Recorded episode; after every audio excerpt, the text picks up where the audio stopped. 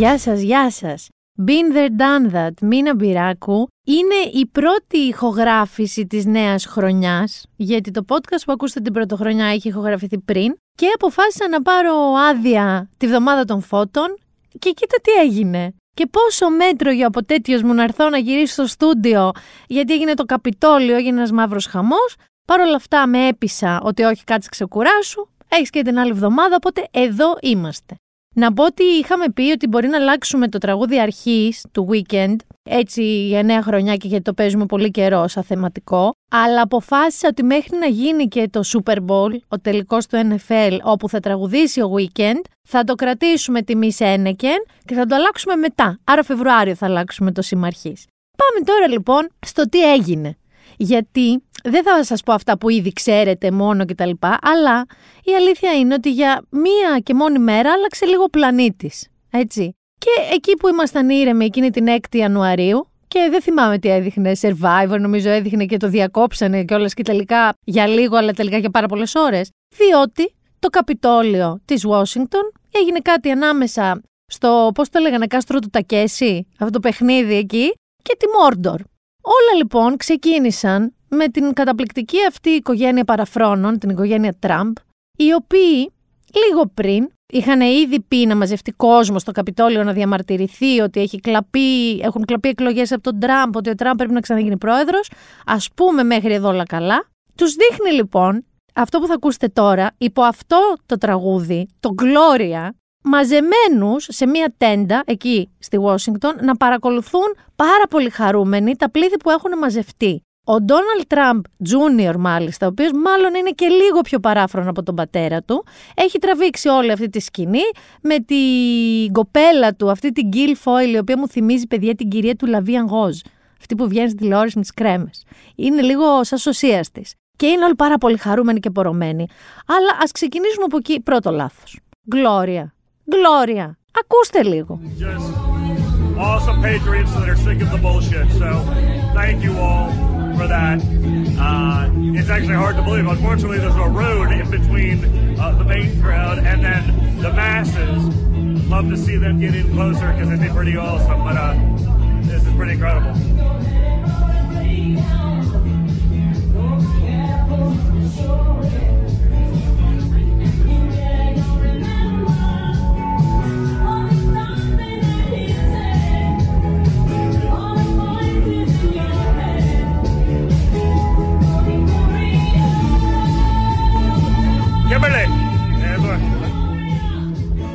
Εμείς εδώ έχουμε μάθει αλλιώς, παιδιά. Δηλαδή, εμείς είχαμε Πασόκ και αυτό.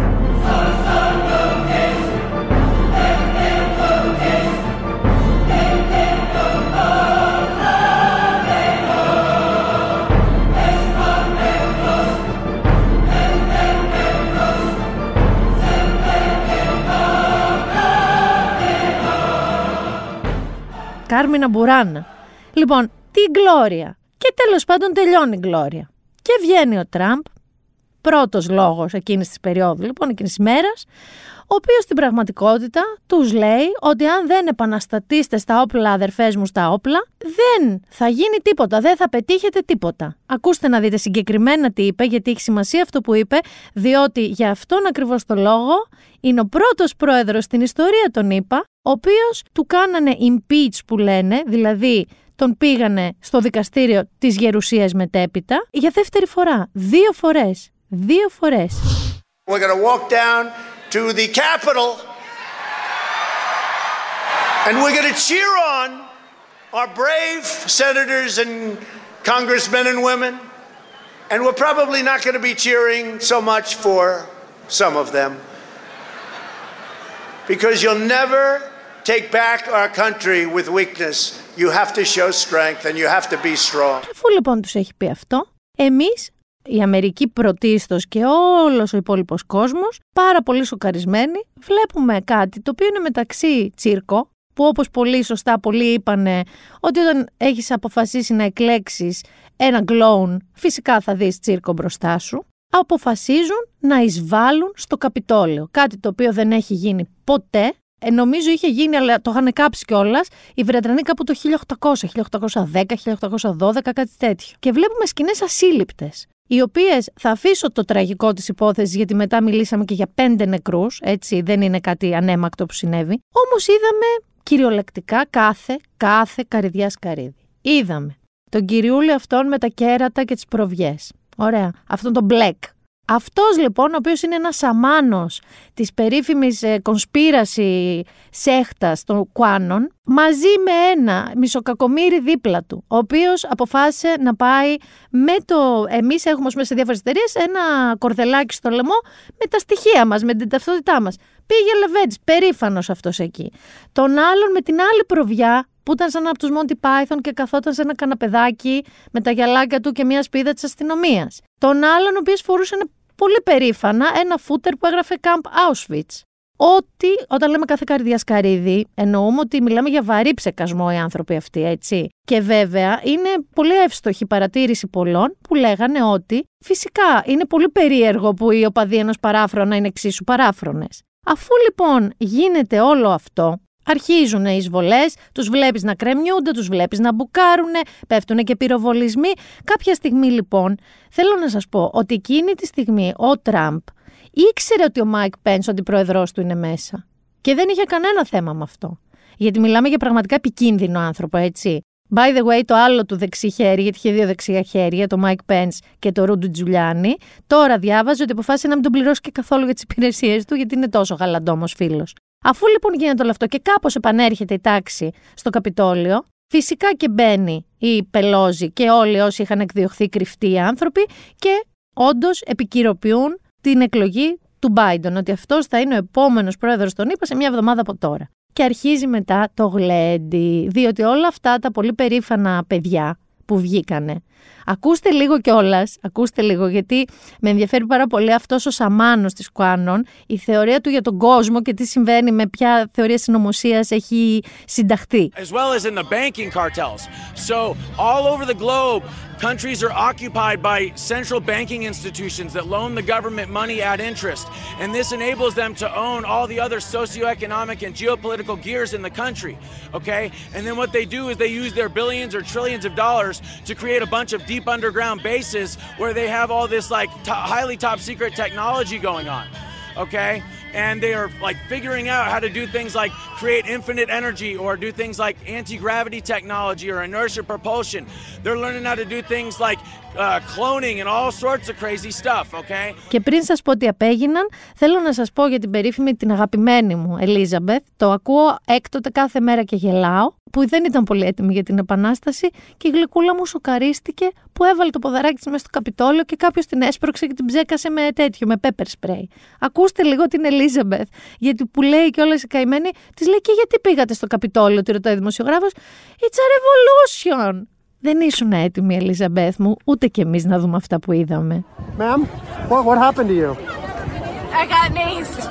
You got maced? Please.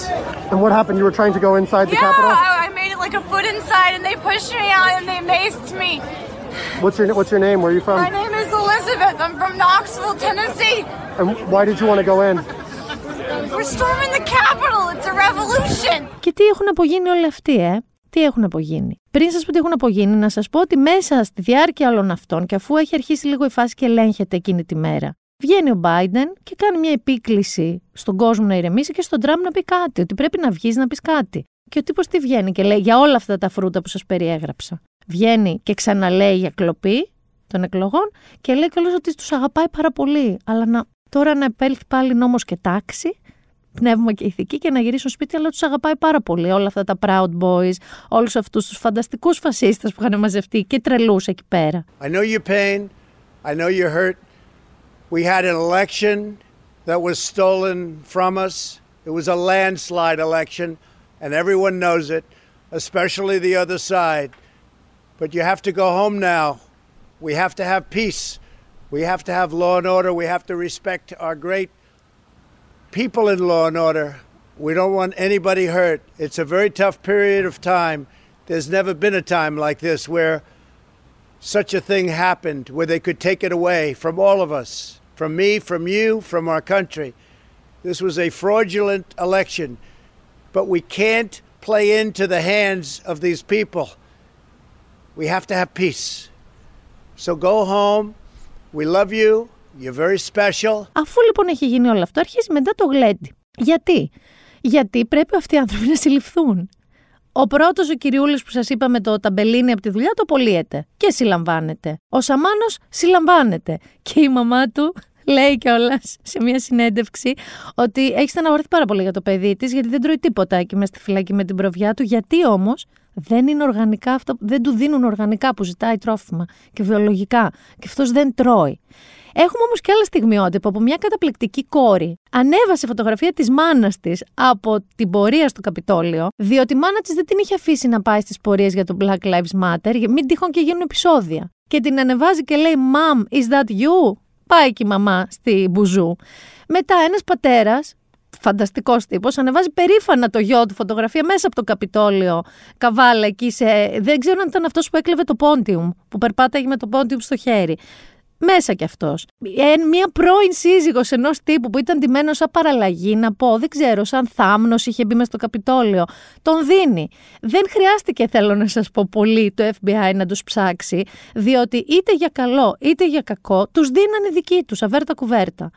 Συλλαμβάνονται λοιπόν όλοι αυτοί. Και έχουμε μετά μια πάρα πολύ έτσι ωραία εξέλιξη. Είναι αυτό που σας λέω, ότι είναι η μοναδική φορά που ο πρόεδρος των ΗΠΑ για 2 φορές παραπέμπεται σε δίκη στη Γερουσία.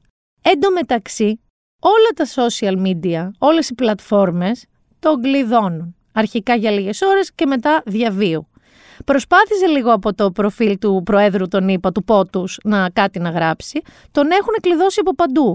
Πιστεύω πραγματικά ότι το μόνο που του έχει κοστίσει τόσο είναι το Twitter, που δεν μπορεί ο Τραμπ να τουιτάρει ανελέητα. Και βγήκε σαν τη βρεγμένη γάτα, όταν πια η Βουλή των Αντιπροσώπων αποφάσισε ότι ναι, θα παραπεμφθείς ξανά σε δίκη. Μάλιστα 10 Ρεπουμπλικάνοι το στήριξαν αυτό το πράγμα, το οποίο είναι λίγο πρωτοφανές και μπράβο τους, έτσι. Βγήκε και έκανε αυτό πια το λόγο, το σαυρεγμένη γάτα τον λέω εγώ, αυτή είναι η κατάληξη του Τραμπ και περιμένουμε να δούμε τι θα γίνει και στη δίκη. Fellow Americans, I want to speak to you tonight about the troubling events of the past week.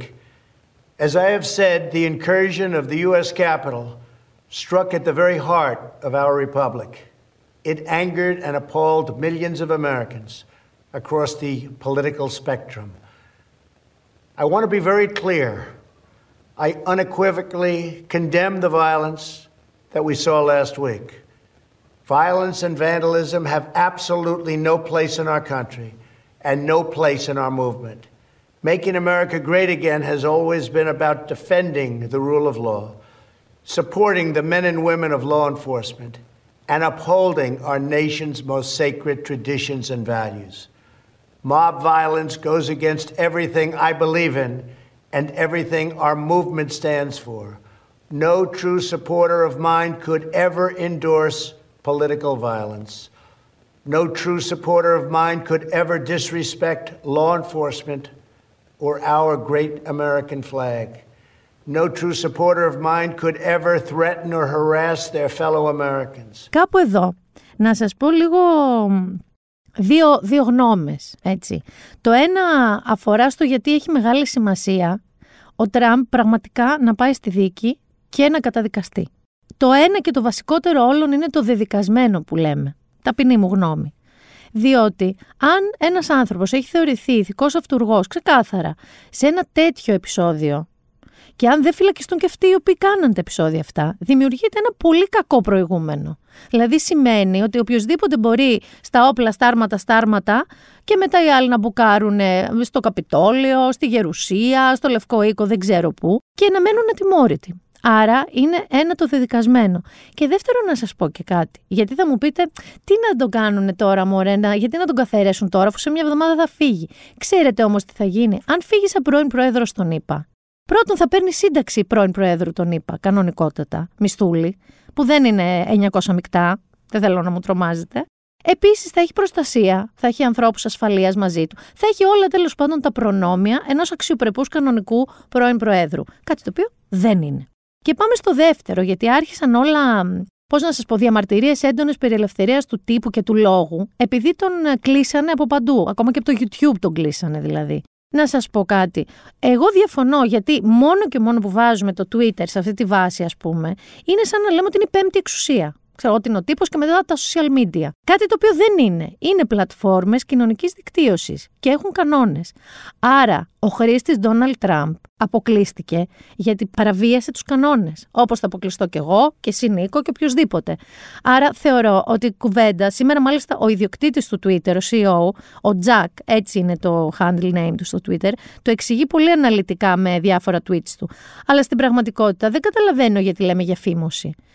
Είναι οι κανονισμοί ενός μέσου, μιας πλατφόρμας, και τους παραβίασε και αποκλείστηκε. Και θεωρώ ότι κάπου εκεί πρέπει να τελειώσει αυτή η κουβέντα. Εκεί. Και ενώ έχουμε την πλευρά αυτή των Ρεπουμπλικάνων, για την οποία πολλοί Ρεπουμπλικάνοι, πιο κανονικοί άνθρωποι ντρέπονται, δηλαδή τον Τραμπ, όλους αυτούς τους λόγους που έχει πει, το ότι τον αποκλείουν από πλατφόρμες κοινωνικής δικτύωσης, ότι τον παραπέμπουν για δεύτερη φορά, δηλαδή είναι η ντροπή και της χώρας του αλλά και των Ρεπουμπλικάνων. Έρχεται ένας Ρεπουμπλικάνος, ο οποίος είναι ο Άρνολντ Σφαρτσενέγκερ, είναι ο Άρνη, είναι ο Κόναν, ο οποίος, παιδιά, ειλικρινά θεωρώ ότι ήταν η δήλωση που ετοίμασε ως κυβερνήτης της Καλιφόρνια με το σπαθί του Κόναν πάνω στο γραφείο του.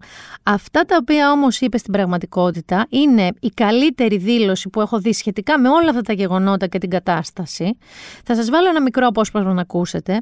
Στην πραγματικότητα ακυρώνει 100% τον Τραμπ. Λέει ότι είναι ο χειρότερος, ο πιο επικίνδυνος πρόεδρος που έχει περάσει ποτέ από την Αμερική, ενώ είναι και ο ίδιος Ρεπουμπλικάνος. Μιλάει για τους Ναζί και την νύχτα των κρυστάλλων τότε που έγινε με τους Εβραίους και πώς όλο αυτό προέκυψε από ψέματα και υποκινήσεις παραλληλίζοντας με τον Τραμπ. Μιλάει για ενότητα, μιλάει για τα δικά του παιδικά χρόνια, μιλάει για το πώς οι Αμερικανοί πραγματικά πρέπει να στηρίξουν τον τωρινό πρόεδρο, τον Biden, και πόσο ο ίδιος τον στηρίζει, και πραγματικά ο λόγος του, ψάξτε τον ολόκληρο γιατί δεν μπορώ να σας το βάλουν 8 λεπτά, είναι από τους καλύτερους λόγους που έχετε ακούσει. Και έχει και μεγάλη σημασία ότι είναι και από Ρεπουμπλικάνο. Και ο Άρνη πάλι καθάρισε τη φάση. Θα κάνω έναν αστερίσκο, γιατί μια και λέμε για action heroes των νιάτων μας, ο Bruce Willis λίγο με έχει στεναχωρέσει. Γιατί πήγε στην Αμερική σε ένα φαρμακείο, δεν φόρεσε μάσκα, του είπανε σας παρακαλούμε φορέστε, τι είπε, μπροσγουλίστηκα, die hard κατάσταση, τον πετάξαν έξω. Και αυτή είναι μια τεράστια διαφορά. Δηλαδή, ο Σβαρτσενέγκερ όχι απλά στάθηκε στο ύψος των περιστάσεων, αλλά μπορώ να πω ανέβηκε ακόμα πιο πάνω. Μπρους Γουίλις χάνεις αυτό το γύρο. Πάμε να ακούσουμε λίγο Άρνολ. It all started with lies and lies and lies and intolerance. So being from Europe, I've seen firsthand how things can spin out of control. I know there is a fear in this country and all over the world that something like this could happen right here. Now, I do not believe it is, but I do believe that we must be aware of the dire consequences of selfishness and cynicism. President Trump sought to overturn the results of an election, and of a fair election. He sought a coup by misleading people with lies. My father and our neighbors were misled also with lies. And I know where such lies lead. President Trump is a failed leader. He will go down in history as the worst president ever. The good thing is that he soon will be as irrelevant as an old tweet. Είχαμε. Πάω λίγο στην ελληνική πραγματικότητα και πολύ λίγο. Γιατί εντάξει, μπροστά σε όλο αυτό, τι να σας πω εγώ τώρα. Είχαμε όμως και μία, τη Ραχήλ Μακρί, η οποία Ραχήλ Μακρί είναι πιο ψεκασμένη, είναι QAnon. Δηλαδή μπορεί να είναι η πρώτη Ελληνίδα που ανήκει σε αυτό το κίνημα των ψεκασμένων. Η οποία κατέληγε σε ένα, νομίζω στο Facebook ήταν το post της, ότι όλο αυτό είναι μια συνωμοσία και από εδώ και από εκεί και Τραμπ κατέβασε το στρατό. Δηλαδή μην τυχόν και ρίξει βλέφαρο προς τα εδώ το FBI, θα έχουμε και από εδώ δράματα. Και τι άλλο έχει συμβεί λοιπόν εδώ. Γιατί συνέβησαν πράγματα και αυτή τη βδομάδα εκτός από την παραπομπή του Τραμπ. Πρώτον, ο Λεπά. Ο Λεπά, να πάμε λίγο στο τραγουδιστικό, εμφανίστηκε και είπε ότι δεν ξέρει, μπορεί και να έχει πάει και με πάνω από 4.000 γυναίκες. Και το ρεκόρ του Γιάννου του Σπαλιάρα νιώθω ότι απειλείται. Και Λευτέρη μας, μπορεί και να, αλλά έχεις πάλι τραγουδήσει αυτό. Δεν είσαι εδώ, είσαι παντού, στις βλέμες μου κοινάς και μες στις παρεστήσεις σκύβεις και με φυλάς. Και κάνω έρωτα μαζί σου με τηλεπάθεια. σε έναν κόσμο μπερδεμένο, όλο αστάθλια. Οπότε δεν ξέρω αν τα έχεις μετρήσει σωστά. Δεν ξέρω αν τα έχεις μετρήσει σωστά ή τηλεπαθητικά. Δεν το γνωρίζω. Θα συνεχίσω με κάτι έτσι που έγινε συγκινητικό, θα έλεγα. Δηλαδή, ένα δάκρυ κικίλησε. Συγγνώμη, το διάβαζα στα Twitter. Ο κύριος Κικίλιας, σε μια συνέντευξη που έδωσε, αναφερόμενος στο προσωπικό, το οποίο πραγματικά έχει σταθεί βράχος προστασίας προς όλους μας με τις πιο αντίξωες συνθήκες, βούρκωσε όταν έκλαψε ο Νίτσε, όταν έκλαψε ο Κικίλιας. Έγινε και μπαμπάς να σας ζήσει, κύριε Κικίλια, κιόλας. Αλλά ούτε τα μπράβο. Δηλαδή, χρειάζονται άνθρωποι χρήματα, χρειάζονται εξοπλισμό. Θέλετε να κλάψετε κιόλας, εντάξει, κλάψτε. Δεν θα πω εγώ όχι. Ούτε θα πω ότι ήταν ψεύτικα τα δάκρυα κροκοδίλα. Δεν νομίζω ότι είναι τόσο καλός ηθοποιός. Νομίζω ότι έκλαψε. Αλλά ξέρω εγώ, λίγο και στην τσέπη το χέρι, λίγο να κάνατε και κάτι. Εν αντιθέσει με τον Γιάννη Πάριο, ο οποίος ενώ δεν είναι υπουργός υγείας και δεν έκλαψε, δεν κικίλησε κανένα δάκρυ από τα μάτια του, τα έσοδα από τον τελευταίο του δίσκο τα έδωσε και έφτιαξε 2 μεθ. Ωραία, αθόρυβα, σιωπηλά, στο μεταξά. Έδωσε 2 μεθ στο μεταξά με τα έσοδα από τον τελευταίο του δίσκο. Συνεχίζω και μένω έτσι για λιγάκι, με αυτό θέλω να κλείσω, το αγαπημένο μου, διότι το είδα και μπροστά μου. Άνοιξαν τα σχόλια, τα δημοτικά, και η βρεφονιπιακή και όλα αυτά. Και είναι. Το ζακέτα να πάρεις. Έχει γίνει κουβέρτα να πάρεις. Νίκο, έχεις εσύ παιδιά? Δεν σε έχω ρωτήσει. Τους πήρατε κουβέρτες? Έχετε? Τους δώστε κάτι? Συντονάκι, ένα παπλωματάκι. Που είναι σαν τους αστραπόγιανους όλα τα παιδιά. Που θα βγαίνουν σαν τους αστραπόγιανους με τις κουβέρτες. Κουκούλες, όλα. Γάντια, σκουφιά. Όλα εκεί. Λοιπόν, κυρία Κεραμέως, ξέρω εγώ, εντάξει. Αυτό νομίζω. Όντως χρειαζόταν η ελληνική παιδεία την κουβέρτα της. Ευχαριστούμε γι' αυτό.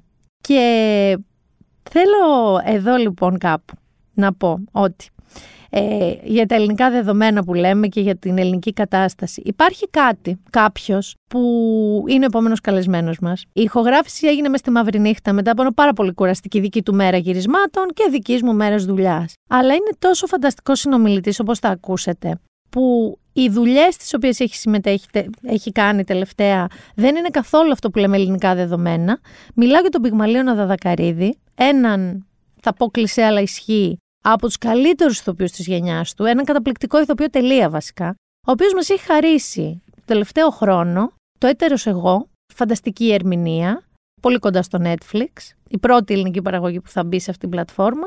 Μας έχει δώσει το Παπαγιανόπουλο στο Ευτυχία στην ταινία. Μας έχει δώσει και το Γιάννη στη Φαμίλια, σε αυτά τα γυρίσματα ήταν του Αντένα. Και έχει 2 πλευρές, τις οποίες θα εξερευνήσουμε αμέσως μαζί του.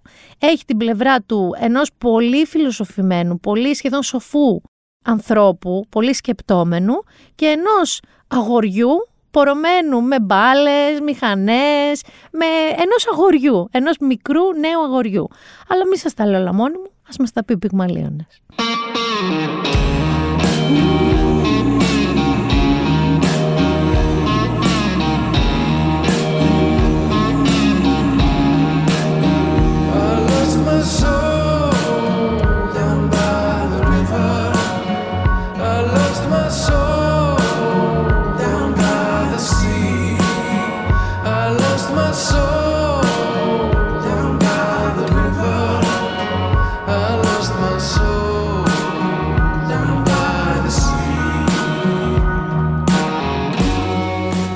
Λοιπόν, τα καλά τα είπα πριν. Είπα τα καλύτερα, είπα αυτά που έπρεπε να πω, πόσο είσαι κατά τη γνώμη από τους καλύτερους ηθοποιούς της γενιάς σου κτλ.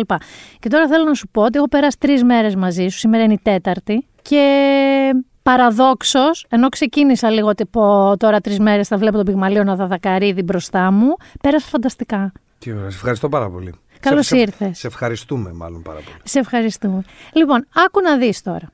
Κανονικά είχα βάλει μια δομή ερωτήσεων. Ναι. Ωραία. Θα την πάρει το ποτάμι. Το ποτάμι. Πάει το ποτάμι. Γιατί ενώ σε είδα, να πω τι είδα, τι έβλεπα, έτσι, σε είχα δει στην Ευτυχία. Mm-hmm. Είχα την τύχη, είχα πάει σινεμά μάλιστα και το είχα δει από τις λίγες φορές που το έκανα, που πρόλαβα. Σε είχα δει και στο θέατρο, είχε τύχη. Mm-hmm. Είχα δει την ταινία έτερος εγώ, δεν είχα δει καθόλου τις σειρές. Οπότε έκανα binge watching, τέλεια. 2 μέρες σερί. Τον κύριο Δημήτρη Λάινι. Ξεκίνησα να σε βλέπω με τρομερή προκατάληψη για 2 λόγους. Από 7 χρονών το όνειρό μου ήταν να γίνω εγκληματολόγος. Ακόμα είναι. Ναι. Και λόγω αυτού του ονείρου μου έχω με το είδος, με το ζάνρα, ας πούμε, μια τεράστια αγάπη. Έχω δει ό,τι υπάρχει, literally. Δηλαδή, οι άνθρωποι του Netflix, όταν είχαν έρθει Ελλάδα και μας είχαν κάνει ένα press conference, λέγανε τι βλέπετε και είχαν σοκαριστεί, τι μου να σε προσλάβουμε εσένα σε αυτό το είδος. Και έχω και μια βιβλιοθήκη στο σπίτι μου με 280 βιβλία διαβασμένα, είτε fiction, είτε true crime, ψυχολογία και τέτοια. Μάλιστα. Όταν λοιπόν σε είδα εκεί, λέω, κοίτα να δεις. Κοίτα να δεις τώρα.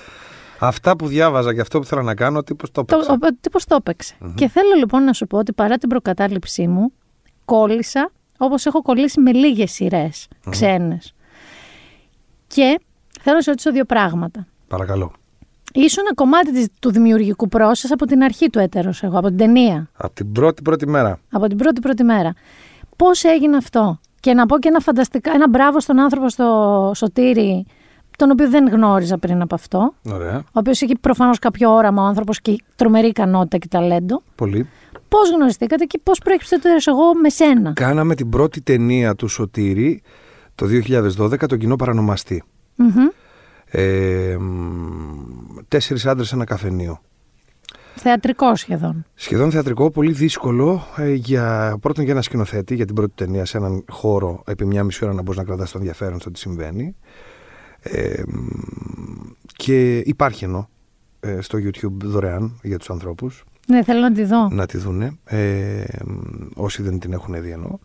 Και όταν τελείωσε η ταινία, υπάρχει ένα προσωπικό αρχικό τηλεφώνημα στο πώς εγώ δέχτηκα να είμαι στον Κοινό Παρανομαστή. Ναι, αυτό ήθελα να πω, γιατί δεν ήταν σκηνοθέτης πριν από τον Κοινό Παρανομαστή. Όχι, αλλά και εγώ δεν ήμουν ηθοποιός πριν μπω στη δραματική σχολή και ενταχθώ. Σωστό, απόλυτο δίκιο. Έλεγα ότι θα ήθελα να είμαι, αλλά ποτέ δεν ήμουν. Οπότε κάθε φορά υπάρχει μια παράμετρο στο κεφάλι μου, η οποία πάει σε κάτι βαθύ ροζ, σε κάτι βαθύ ρομαντικό, σε κάτι βαθύ αγαπημένο. Πάει στην αγνή αθωότητα το πώς ένα παιδί αντιμετωπίζει τα πράγματα. Γιατί αν βάλω όλες τις μάσκες και όλα τα πρέπει και όλους τους σεισμούς που μου φέρει η ηλικία μου και άνθρωποι γύρω μου, καλός ή κακός εννοώ, γιατί έτσι επιβιώνουμε σε αυτό το κοινωνικό πλαίσιο ή κοινωνικό κόσμο που ζούμε, και βάζω επίτηδες κοινωνικό κόσμο, κοινωνικό για την κοινωνία του και κόσμο για τον κόσμο ολόκληρο, με ό,τι υπάρχει και με το πώς εξελίσσεται. Θα έπρεπε να μην έχω σχεδόν πολλές φορές συναισθήματα από την έλλειψη του χρόνου και από την έλλειψη της σκέψης, που είναι πολύ βασικό, δηλαδή ότι παίρνω χρόνο για να σκεφτώ. Ξέρεις τι λένε, να σου κάνω ένα μικρό αστερίσκο εδώ, πολλά. Ότι οι μεγάλες αποφάσεις, οι ριζικές τομές της ζωής μας γίνονται σε κενά εργασίας, δηλαδή αν απολυθείς, εμένα ας πούμε όταν έκλεισε η εταιρεία μου, που δούλευα η προηγούμενη, πήρα διαζύγιο. Μάλιστα. Γιατί ξαφνικά είχα χρόνο αυτό που λες να σκεφτώ και να νιώσω. Είδες. Τότε το κατάφερα. Οπότε δηλαδή έδωσες το κομμάτι του συναισθήματος της βαθύτερης σου αγάπης στον άνθρωπο ο οποίος το σώμα του, το μυαλό του και τη σκέψη του μέσα από τον χρόνο και από ό,τι του συμβαίνει το μεταφέρει σκεπτόμενος όλα τα υπόλοιπα πράγματα εκτός από το πιο βασικό, τον εαυτό σου. Για να επανέλθω λοιπόν στην ερώτηση, στο πρώτο τηλεφώνημα που είχαμε με το Σωτήρη, η σκέψη βασίστηκε πάνω σε μια βαθύτερη αξία της φιλίας. Πώς συναντιέσαι με ανθρώπους στη ζωή σου και γίνεσαι φίλος ή και όχι. Και έτυχε για μας τους δύο εκείνη η συνάντηση να δημιουργήσει μια φιλία επί της ουσίας, με εκείνη την περίεργη αγάπη που έχουν οι άνθρωποι σχεδόν με ανιδιοτέλεια στα πράγματα. Δηλαδή αυτό που λέγαμε σαν παιδιά, οι φίλοι μου, ο φίλος μου. Ναι. Ο φίλος μου. Ξέρω εγώ, η κολλητή μου, ο κολλητός μου. Αυτό είναι όμως το έτερος εγώ. Ακριβώς αυτό είναι το έτερος εγώ. Οπότε λοιπόν έβγαλε ένα σενάριο που μου λέει: έχω γράψει ένα draft μιας αστυνομικής ιστορίας και καθίσαμε στο σπίτι του ένα πολύ ωραίο βράδυ στις αρχές του 2012. Όχι στις αρχές της σεζόν για μας τους ηθοποιούς πάντα. Στο τέλος του καλοκαιριού του 2012, πλησιάζοντας πριν το 2013, και διάβασα το έτερος εγώ του Σωτήρη Τσαφούλια. Και του λέω, ωραία, γιατί.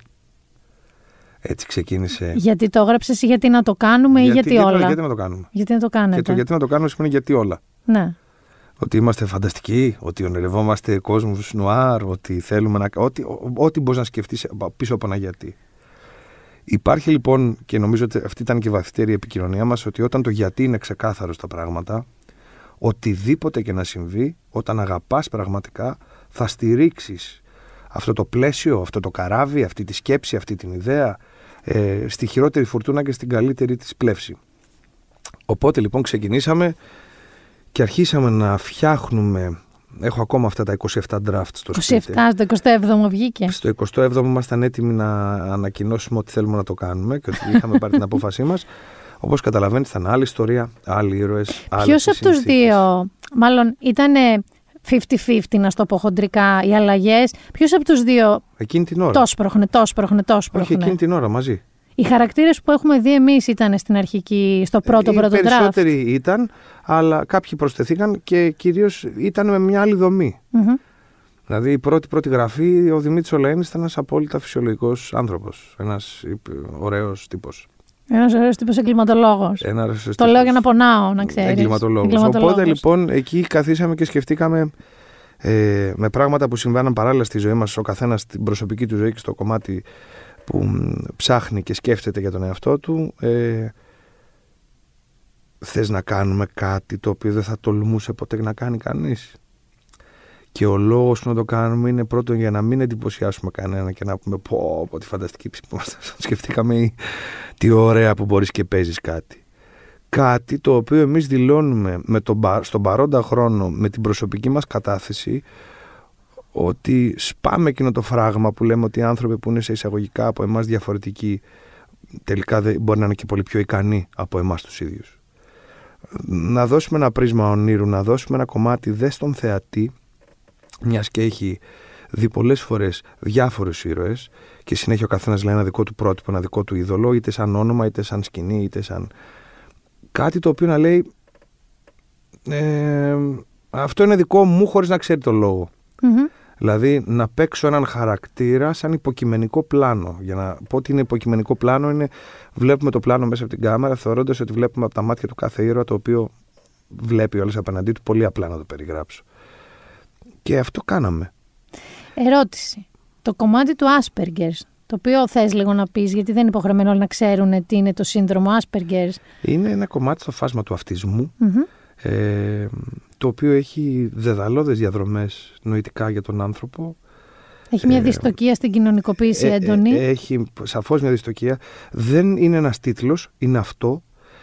Προτείνω σε όσους ανθρώπους πραγματικά ενδιαφερθούν και θέλουν να το δουν, να ασχοληθούν επί της ουσίας και να δουν ακριβώς τι συμβαίνει σε έναν άνθρωπο, γιατί έχει πολύ δυσκολότερες πίστες από αυτές που ουσιαστικά αντιμετώπιζε ο φίλος μου ο Δημήτρης. Mm-hmm. Αυτό δεν σημαίνει ότι ο ίδιος δεν τις σκέφτεται τις πίστες ή ο κάθε άνθρωπος. Να σε ρωτήσω κάτι. Ήρθε και μας βρήκε γιατί υπάρχει κάτι κοντινό μας, mm-hmm.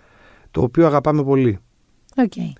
Και ήταν από μας ένα θεωρείς ότι είμαι κάπως.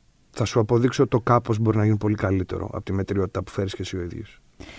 Θα σε ρωτήσω κάτι. Είναι λεπτός πάγος που λένε, ότι περπατάς σε λεπτό πάγο. Όταν προσπαθήσεις. Έχω να σου πω και μια ωραία ιστορία. Με λεπτό πάγο. Στο λεπτό πάγο. Τι? Στην ταινία, στην πρώτη μέρα γυρίσματος, γυρίσαμε την 93η σκηνή του σεναρίου. Προς το τέλος. Όντως. Ναι. Γιατί ήταν οι χώροι έτσι διαμορφωμένοι. Το συναισθηματικό και ψυχολογικό ρακόρ, για όσους δεν ξέρουν τι είναι, είναι η συνέχιση και η συνέπεια που έχουμε απέναντί στους χαρακτήρες στο πλάνο. Ήταν κάτι πολύ δύσκολο να το αφογκραστείς. Αλλά έχοντας παλέψει 2,5 χρόνια γι' αυτό, γνώριζα κάθε σημείο στίξης. Αυτό έχει σημασία. Στο πράγμα και κάθε συναίσθημα που είχαμε σκεφτεί και είχαμε συζητήσει μαζί με τον Σωτήρη και μας είχε γεννηθεί και το είχαμε γράψει σε ένα κομμάτι χαρτί. Το είχες γυρίσει ήδη στο μυαλό σου το έργο, άρα το να γυρίσεις την 93η σκηνή δεν ήταν. Όχι, δεν ήταν. Τεράστιο. Επιστρέφω στο Asperger. Δεν τελείωσα για να γελάσουμε όμως. Και ο διευθυντής φωτογραφίας με τη διευθύντρια παραγωγής βλέπουν την πρώτη λήψη. Και γυρίσουν και λένε, συγγνώμη, έτσι θα το παίξετε αυτό? Όντως. Ναι, γιατί δεν είχαν δει άνθρωποι. Είχαν δει, ξέρω εγώ, κάποιες πρόβες, αλλά δεν το είχαν δει σαν σύνολο, γιατί τράχανε για χιλιάδια πράγματα. Και νόμιζαν. Και λέμε με το Σωτήρι, ναι, έτσι είναι. Καλά, εντάξει, παιδιά, ό,τι πείτε. Θα το δουλέψουμε. Ρε, εσύ, το να παίξεις, το έχω δει δηλαδή και στο εξωτερικό, είναι πλέον, ειδικά στον καιρό μας και δικαίως, το να παίξεις έναν άνθρωπο που έχει μία πάθηση, έτσι, θέλει πολύ σεβασμό και προσοχή για να βγει, όχι μόνο αληθοφανές, αυτό για μένα ίσως είναι και το λιγότερο, να βγει αληθινός σε αυτόν τον οποίο πραγματικά τον αφορά, γιατί ενδεχομένως έχεις στο περιβάλλον του ένα τέτοιον άνθρωπο. Πώς έκανες την έρευνά σου? Δηλαδή το περίφημο method acting, ξέρω εγώ, το δικό σου. Πώς έκανες την έρευνά σου? Είδα τα πάντα που υπάρχουν στο ίντερνετ. Mm-hmm. Ευτυχώς έχουμε το ίντερνετ και ένα θετικό στα πράγματα από πολλά αρνητικά που μπορεί να έχει. Διάβασα πολύ και επί προσωπικού άρχισα να επισκέπτομαι ανθρώπους και μέρη και να παρατηρώ χιλιάδες μικρολεπτομέρειες. Στο λέω γιατί έχω γνωστό μου που έχει αυτή την πάθηση. Μάλιστα. Και επειδή εγώ είχα αυτή την εικόνα, έχω αυτή την εμπειρία στη ζωή μου, αυτή είχα μόνο, βλέποντάς σε δεν μου κλώτησε τίποτα. Και αυτό μπορώ να σου πω ότι ακόμα και από τα σενάρια, θα τα πούμε και αυτά, μου έκανε τη μεγαλύτερη εντύπωση. Ναι, μα και αυτό ήταν και στους περισσότερους που έκανε την αρνητική εντύπωση. Δηλαδή όσοι είχαν κάτι αρνητικό να πούνε για να ισορροπούν την κατάσταση, ήξερα ότι το πράγμα έχει λειτουργήσει σωστά, γιατί τα αρνητικά επιχειρήματα, ακόμα και τα επίθετα που χρησιμοποιούσαν στη σύνταξή τους, ήταν τέτοια που είχαν ένα προσωπικό γούστο μέσα. Οπότε και έλεγα, κάτι καλά έκανα. Η αθωότητα, αθώωσα έναν άνθρωπο μέσα μου, αυτόν που έφτιαξα. Η μεγαλύτερη μου διαστροφή ήταν πώς θα μπορούσα να παίξω το υποσυνείδητό σου. Ενώ δεν σε ξέρω. Σε γνώρισα τώρα. Μπορώ όμως να φτάσει στο κεφάλι μου σε ένα τέτοιο κομμάτι που να λέω, βλέποντας ταινία, παίζω ένα κομμάτι στο υποσυνείδητό σου, το οποίο έχει κρίση, έχει σκέψη, έχει εικόνα. Θα σε ταξιδέψω μαζί του, θα μπορώ να σε κάνω και να νευριάσεις, να θυμώσεις, να απειβδείς από αυτό το πράγμα, αλλά στο τέλος είναι αναγκαία η λύτρωση, γιατί ουσιαστικά έχω παίξει στο υποσυνείδητο το παιδί. Ναι. Μόνο στο σαρκείο το οποίο φέρω εγώ ίδιος. Με όλη του την ιστορία και την ιστορία που μπλέκεται από το σενάριο. Ισχύει αυτό που λες. Απόλυτα. Η μεγαλύτερη διαστροφή έγινε στη συντροφικότητα που έχω με τα ζώα. Αν παρατηρήσεις πολλές φορές το Δημήτρη, ο τρόπος που αντιλαμβάνεται τον κόσμο είναι σαν ζώο, σαν σκύλος. Σαν... Ναι, έχεις τα πρώτα βήματα, την αμφισβήτηση, το φόβο, την αμφιβολία, την πίστη. Οπότε μπορείς να δεις και ένα κομμάτι από ένα άλογο και ένα κομμάτι από ένα σκύλο. Και από ένα... Εγώ περισσότερο έβλεπα ένα μείγμα γάτα σκύλου. Άμα το θες να το δω έτσι. Έχω σκύλο και έχω μεγάλη τρέλα. Έβλεπα αυτό, έβλεπα τα βηματάκια, τα αρχικά, τα διστακτικά, το άνοιγμα. Ακόμα και ο τρόπος που κοιτάνε τα σκυλιά. Βέβαια. Ήταν κάτι το οποίο αθώνω την πλευρά μου στο συναίσθημα, στο να μην έχω εγώ ίδιος μια αντίστοιχη κριτική σκέψη απέναντι σε αυτό το εγώ το οποίο έρχεται και χτυπάει και λέει πρέπει να είσαι καλός, πρέπει να είσαι φανταστικός, πρέπει να είσαι... Το οποίο άρχισα σιγά σιγά να το απαρνούμε στη διαδικασία και άρχισα να λέω, αν πιστεύεις ότι για κάποιο λόγο αξίζει να το κάνεις αυτό, αξίζει μέχρι εκεί, από εδώ και πέρα αθώωσέ το, αθώωσε την προσπάθεια. Φέρσου σαν έρμεο και φάει στη μούρη ότι είναι να φας. Το πολύ πολύ να είναι μια μεγάλη και μια τεράστια μπούρδα. Αλλά θα ξέρω από πού να ξεκινήσω. Γιατί και η μπούρδα και η αποτυχία και η ήττα και η συντριβή μου έδινε πάντα τον κανόνα. Λοιπόν, αν το θεωρούσαμε σαν αριθμό το 4, ξέρω εγώ, στο 4 είσαι στο χάλια, ξέρω ότι από το 4 και μετά μπορώ να ξεκινήσω. Σωστό. Ενώ η νίκη... Η νίκη δεν ξέρεις μετά ούτε που η τι είναι μετά και δεν θυμάσαι τον πριν, τίποτα. Οπότε γι' αυτό. Στοιχείο νούμερο 2, εγκληματολόγος. Άρα έχεις Asperger, Δημήτρης Λαΐνης, είσαι... Αυτό είναι η σκέψη, η βαθύτερη σκέψη στο σενάριο του Σωτήρη. Ωραία. Εγκληματολόγος και σε πάω εγώ εκεί. Προσωπικό πονάκι. Υποκειμενικό. Είχες επαφή, δηλαδή σου άρεσε η crime, η noir, είτε λογοτεχνία, είτε ταινίες, είτε σειρές? Τρελαίνομαι. Γιατί ξέρεις, αυτό έχει μια βουτιά σε μια σκοτεινιά, ακόμα και αν την υποδίεσαι, ακόμα και αν είναι στο σενάριο, ακόμα και αν αδερφή αλαχούζει. Έχει μια σκοτεινιά που ειδικά εσύ που είσαι ο Δημήτρης Λάινης πρέπει να ενστερνιστείς. Εντελώς. Και υπάρχουν άνθρωποι που δεν το σηκώνουν να δουν αίματα και ένα σπασμένο κεφάλι. Όχι. Δεν μπορούν να δεχτούν το evilness, αυτό το πράγμα, τη σκοτεινιά του ανθρώπινου είδους. Διάβασα όταν έκανα τις ιστορίες του αστυνόμου Μπέκα, γιατί έχω να σου πω ότι έχω ένα καρμικό με την έννοια του αστυνομικού. Έχω υποδείχθει αρκετούς αντίστοιχους. Ναι, αλλά πάντα κάπως. Σε διάφορες χρονικές ηλικίες και πάντα με το δικό μου συναίσθημα. Αν και στην ευτυχία. Ναι. Βέβαια. Ναι. Οπότε λοιπόν και ο Γλάρος στα μαύρα μεσάνυχτα. Ναι. Ένα κράμα λεών περίεργο. Τι ήθελα να πω τώρα, ότι...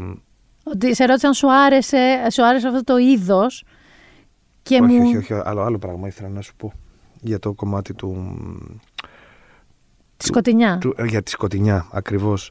Ότι σκεφτόμουν ότι βλέποντας διάφορες ταινίες σκοτεινές και αρχίζοντας και μετά μελετώντας, βλέποντας η παραγωγή τι κάνανε, σεναριογράφοι πώς τίνανε, από την σιωπή των αμνών μέχρι το οτιδήποτε άλλο, αγαπώντας ήρωες που όλοι έχουμε λατρέψει και χαρακτήρες και ρόλους, άρχισα να καταλαβαίνω τη δική μου ανοριμότητα στα πράγματα, στο πώς ήθελα δε και καλά εγώ να προσπαθώ να αποδείξω κάτι και αφέθηκα στο να μην αποδείξω τίποτα. Okay. Οπότε το μεγαλύτερο σκοτάδι το έπαιξα με το μεγαλύτερο φως μέσα μου. Προσπαθώντας να μην αποδείξεις τίποτα. Γιατί ούτως ή άλλως όλα γύρω ήταν σκοτεινά. Mm-hmm. Οπότε συνταξίδευα με αυτό που συνέβαινε. Ένα στοιχείο που με στην ταινία, θα σε πάω λίγο πίσω, μπορώ να σου πω ότι ενώ εντυπωσιάστηκα για χύψη ωμέγα λόγους που θα στο συνεχίσω μετά στη σειρά, με διέλυσε, όταν σου λέω όμως με διέλυσε, σχέση με τον πατέρα σου στην ταινία. Ήταν το έτερος εγώ του. Ήταν νομίζω το πιο δυνατό κομμάτι, παρά το ότι ήταν crime, παρά το ότι ήταν σκοτεινή. Αυτές οι σκηνές με τον πατέρα σου που έπαιρνε στο χέρι του για να και το κουμπούσε. Εκεί... Είναι οι αισθήσεις που σκέφτομαι σαν άνθρωπος. Δηλαδή, πολλές φορές πάρε την πιο απλή σκέψη. Σε όλους μας τα τύχει. Όπως λέει ο Ρίκι Τζερβές και γελάω. Ας γελάσουμε γιατί όλοι θα πεθάνουμε. Οπότε ας ρίξουμε ένα γέλιο. Ας περάσουμε καλά και γουστάρω πολύ. Οπότε λοιπόν, σκέφτομαι και λέω ότι τι είναι η αίσθηση που σου λείπει. Τώρα, ειδικά η αφή, σίγουρα αυτή την περίοδο. Η αφή, η μυρωδιά, τα λόγια, ο ήχος, η εικόνα. Οπότε έλεγα, τι θα μου λείψει περισσότερο όταν τελικά ένας άνθρωπος φύγει, αυτές οι στιγμές. Ακόμα λοιπόν και τώρα, περιγράφοντας τον ήρωα στην ταινία, όπου το πράγμα ουσιαστικά είχε λήξει εγκεφαλικά, τι πρέπει να θυμάμαι? Την αφή, την σκέψη και την εικόνα. Νομίζω ότι η αφή ενός σκοτεινούς ανθρώπου που χάνεις... Είναι πολύ σημαντική. Είναι αυτή που ξεχνάς και πιο εύκολα. Το πρώτο πράγμα. Γιατί η εικόνα του, ο ήχος του, η μυρωδιά του μένουν πιο πολύ, αλλά το πώς σε ακουμπούσε, πώς σε χάιδευε, πώς σε ηρεμούσε, ναι. Είναι αυτό που φεύγει πιο γρήγορα απ' όλα. Έτσι. Γι' αυτό. Και προχωράμε στη σειρά. Και θέλω λοιπόν να σου πω, γιατί θα φτάσουμε τώρα και στην παραφιλολογία εντός εισαγωγικών. Ποια είναι η παραφιλολογία? Θα σου πω. Εγώ είχα συνηθίσει, λοιπόν, αυτό το είπα και off-air, την Αθήνα, λουσμένη με το περίφημο ελληνικό φως, να μου θυμίζει Βηρητό, Τεχεράνι κτλ. Και έρχεστε εσείς με μια ωραία ψυχρότητα, με καταπληκτικά πλάνα που λες ρε εσύ δεν είναι αυτή η πόλη μου, και όμως είναι. Εντελώς είναι. Απλά είναι η ματιά που στο δίνει. Και έρχεστε μετά κι εσείς, οι οποίοι χτίζετε τους χαρακτήρες, τους αλλάζετε, δηλαδή μετά στην κάθαρση μπαίνουν άλλοι, μπαίνει ο Νούσιας, μένει η Παπαδοπούλου, αλλάζετε, έρχεστε, φεύγετε, ο Παπαδόπουλος γέλασα πάρα πολύ, που ήταν αυτός ο πάρα πολύ κακός αφεντικός. Το αγόρι μου, ναι. Αλλά και λίγο κατάλαβες, είχε μια προσωπική ευαισθησία να δειχτεί ως ρόλος. Ναι. Και καταφέρνετε λοιπόν να κάνετε ένα blockbuster σειράς ελληνικής, αλλά όχι σειράς ελληνικής που ξέραμε στα κλασικά κανάλια που όλοι βλέπουμε και έχουμε στο 3, 4 και 5 του τηλεκοντρόλ μας. Okay. Θέλω να σε ρωτήσω λοιπόν, έχεις παίξει και σε τηλεόραση κανονική που λέμε πιο κανονικές σειρές. Στα πάντα, αγαπάω πολύ αυτό που κάνω. Το φαίνεται. Και στο δρόμο θα έπαιζα. Δηλαδή. Φαίνεται. Okay. Ωστόσο, πώς ήταν η εμπειρία να δουλεύεις σε μια σειρά που πραγματικά, δηλαδή ακόμα και τα μέρη που κάνατε γυρίσματα. Όταν λοιπόν ξεκινήσαμε την ταινία, είπαμε το Σωτήρι. Μου λέει πόσο καιρό κάνεις τη δουλειά, του λέω τόσα χρόνια. Πόσα την έκανες τότε? Δεν θυμάμαι. Ξέρω 15, κάτι τέτοιο. 13, 14. Ονειρεύομαι, λέω, να ζήσω τον κόσμο, επειδή είμαι δίγλωσσος και ζω στην Αγγλία και έχω δει και άλλους ανθρώπους και σε άλλες παραγωγές, έχω ταξιδέψει ως θεατής. Ονειρεύομαι, λέω, να χτίσω στο κεφάλι μου κι εγώ μια συνθήκη εργασίας για τον Πυγμαλίωνα μικρό, μεγάλο, στα 65 του, για τον κάθε ηθοποιό εννοώ που έρχεται και έχει συνταξιδέψει σε αυτή τη διαδρομή, σε ένα τέτοιο πλαίσιο εργασίας, εισάξιο με το έξω και εισάξιο με το σεβασμό που αρμόζει στους ανθρώπους που το κάνουν. Από την παραγωγή, ναι, όλα. Μέχρι τους ανθρώπους που συνεργάζεσαι. Να σε κοιτάνε στα μάτια, να μπορείς να εμπιστευτείς ένα βαθύτερο κομμάτι, να ξέρω τι καφέ πίνεις. Γιατί ξέρεις ότι αν κάποιος σκεφτεί έστω και τον καφέ σου την επόμενη μέρα το πρωί, εσύ θα έρθεις με πολύ καλύτερη διάθεση. Ξεκάθαρα. Εάν σε αυτό το κομμάτι έχουμε προσθέσει ότι έχεις την αμοιβή σου, ξέρω εγώ, το πιο απλό πράγμα. Ή έχω έναν καλό λόγο. Ή δεν σου φωνάξω ποτέ για τον οποιοδήποτε λόγο. Είναι όλα σωστά. Υπάρχει μια γαλήνια διάθεση. Από εσένα στο κομμάτι το οποίο φτιάχνεις στη δουλειά σου, στη μέρα σου, θα πάρω το καλύτερό σου. Ακριβώς. Και αυτό. Χάλια να είσαι, θα πας προς το καλύτερό σου. Ναι, βέβαια. Δεν θέλω απλά να συνεργαστούμε για να πούμε ότι συνεργαστήκαμε. Θέλω ακόμα, γιατί άνθρωπος είσαι και μπορεί να σου τύχουν πολλά μέσα στη μέρα και δύσκολα και στραβά και μια αναποδιά που λέει. Και αγαπώ την ατάκα του Καζαντζάκη. Αγάπω τον άνθρωπο γιατί εσύ. Καζαντζάκη, εγώ γενικά αγαπώ πάρα πολύ. Εντάξει, εγώ αγαπάω ατάκες του γιατί δεν τον ήξερα τον άνθρωπο. Καλά, ναι. Ευχαριστώ. Ευχαριστώ, Πυγμαλίωνα. Ναι, εσύ καλά. Δεν το λέω για την ηλικία. Το λέω γιατί μπορεί να έχεις κάτι καρμικό μέσα. Γιατί σκέφτηκες κάνω αυτό. Δεν ήταν εκεί το μυαλό μου. Ας να σε πειράξω. Πάρτε του το ποτήρι από μπροστά. Πάρτε το. Δεν είναι το φρέντο, δεν πάθαινες τίποτα. Λοιπόν, είμαι από την μισός Άγγλος, μισός Ιρλανδός, μισός Πόντιος. Ό,τι και να ήταν. Βόμβα να ήταν. Πάμε εκεί. Όντως έχεις μεγάλη αντοχή. Δηλαδή, άμα μου λέγε και λίγο Σιβηρία, το είχαμε. Εκεί θα είχα έρθει με χάσκι εδώ. Δεν θα με έλκυθρο θα είχα φτάσει. Οπότε... εκεί που θέλω να καταλήξω είναι ότι άρα αγάπα τον άνθρωπο. Συνεργαζόμαστε με τους άνθρωπους. Άκου. Σταμάτα αυτό να μιλάς μόνο εσύ. Σταμάτα να ακούς και τους άλλους. Και μέσα αυτό συνταξίδεψε το τι συμβαίνει. Και υπάρχει και μια περίπτωση τραγική να κάνεις παντού λάθος. Και ακριβώς ο δίπλα άνθρωπος να σου λέει το σωστό. Άκου το και δέξου το. Δηλαδή είναι το πιο απλό πράγμα. Οπότε ήταν αυτές οι συνθήκες που οδήγησαν σε αυτό το αποτέλεσμα. Να ξέρεις ότι κάθε φορά η συνθήκη που έχουμε δουλέψει σε αυτό το κομμάτι είναι ίσως οι καλύτερες που έχουν υπάρξει στην Ελλάδα. Και το λέω πολύ ειλικρινά. Από οτιδήποτε. Από το τι θα φας, πώς θα το φας, μέχρι το που κάθεσαι, αν ζεσταίνεσαι, μέχρι αν έχεις WiFi στο κινητό σου. Λοιπόν. Φτάνει το επίπεδο δηλαδή σκέψης για τους ανθρώπους που συνεργάζονται σε ένα επίπεδο εκτός των πραγματικών ορίων της εργασίας. Στην πραγματικότητα σου παίρνει όλο το κλάτερ του να είσαι σε ένα πλατό και σε αφήνει ελεύθερο αυτό να συνεργαστείς όπως λες και να βγάλεις αυτό πραγματικά που είναι να βγάλεις. Ακριβώς. Σου παίρνει όλο το νόης, το θόρυβο. Αυτό ήταν και η χαρά του παιχνιδιού για τα δύο παιδιά που παίζαν τότε. Πώς θα κάνουμε κάτι καλύτερο. Και φτάνουμε στο ότι ειλικρινά δεν το έχω πει ποτέ, αλλά είναι η μόνη πρώτη σειρά, και όχι μόνο σειρά, είναι και παραγωγή, που δεν αισθάνθηκα ότι έπρεπε να πω ότι για τα ελληνικά δεδομένα. Μου το πήρε αυτό. Μου το στερήσατε το να πω το για τα ελληνικά δεδομένα. Ξέρεις γιατί καλό. Το λέμε για τα ελληνικά δεδομένα. Γιατί όλοι έχουμε εναλλαγές. Να το ίντερνετ. Ναι. Η σύγκριση. Για να πάω πίσω στο 80 που υπήρχε μόνο RT1, RT2. Ήμουν εκεί, άκουγα και τις καμπάνες από την ΙΕΝΕ. Τι θα μου έλεγες για τα ελληνικά δεδομένα. Μέχρι και η Eurovision ασπρόμαυρη ήταν. Σωστό. Οπότε τι θα μου έλεγες. Και όμως... το NBA αν έπαιζε κανένα παιχνίδι νύχτα, πάλι που δεν έπαιζε. Τίποτα. Μετά τις 12 τελείωνε. Το ρολόι, το θυμάμαι γιατί εγώ δεν κοιμόμουν ποτέ από παιδί. Το digital αυτό το. Το digital ναι, στη 2 ναι. Και στην RT είχε το. Και μετά RT μπλε. Είμαστε μια χρονιά δύο διαφορές νομίζω. Είμαι λίγο μεγαλύτερη σου. Εγώ είμαι το 75, εσύ. Είμαι το 77. Ωραία, είμαι αυτό, 2 χρόνια. Οπότε λοιπόν, εκεί θέλω να καταλήξω ότι και τα ελληνικά δεδομένα έχει μπει σε μια νοοτροπία, αλλά δεν ξέρει κανείς πραγματικά πόσο κοστίζουν τα δεδομένα γενικά. Γιατί είναι πολύ εύκολο να βάλεις μια ταμπέλα. Οπότε τελικά δεν ξέρω αν γινόμαστε εμείς πραγματικά ρατσιστές. Εγώ θεωρώ ότι στο κομμάτι της παραγωγής, και κλείνω αυτή την παρένθεση, οι Έλληνες τα σπάμε.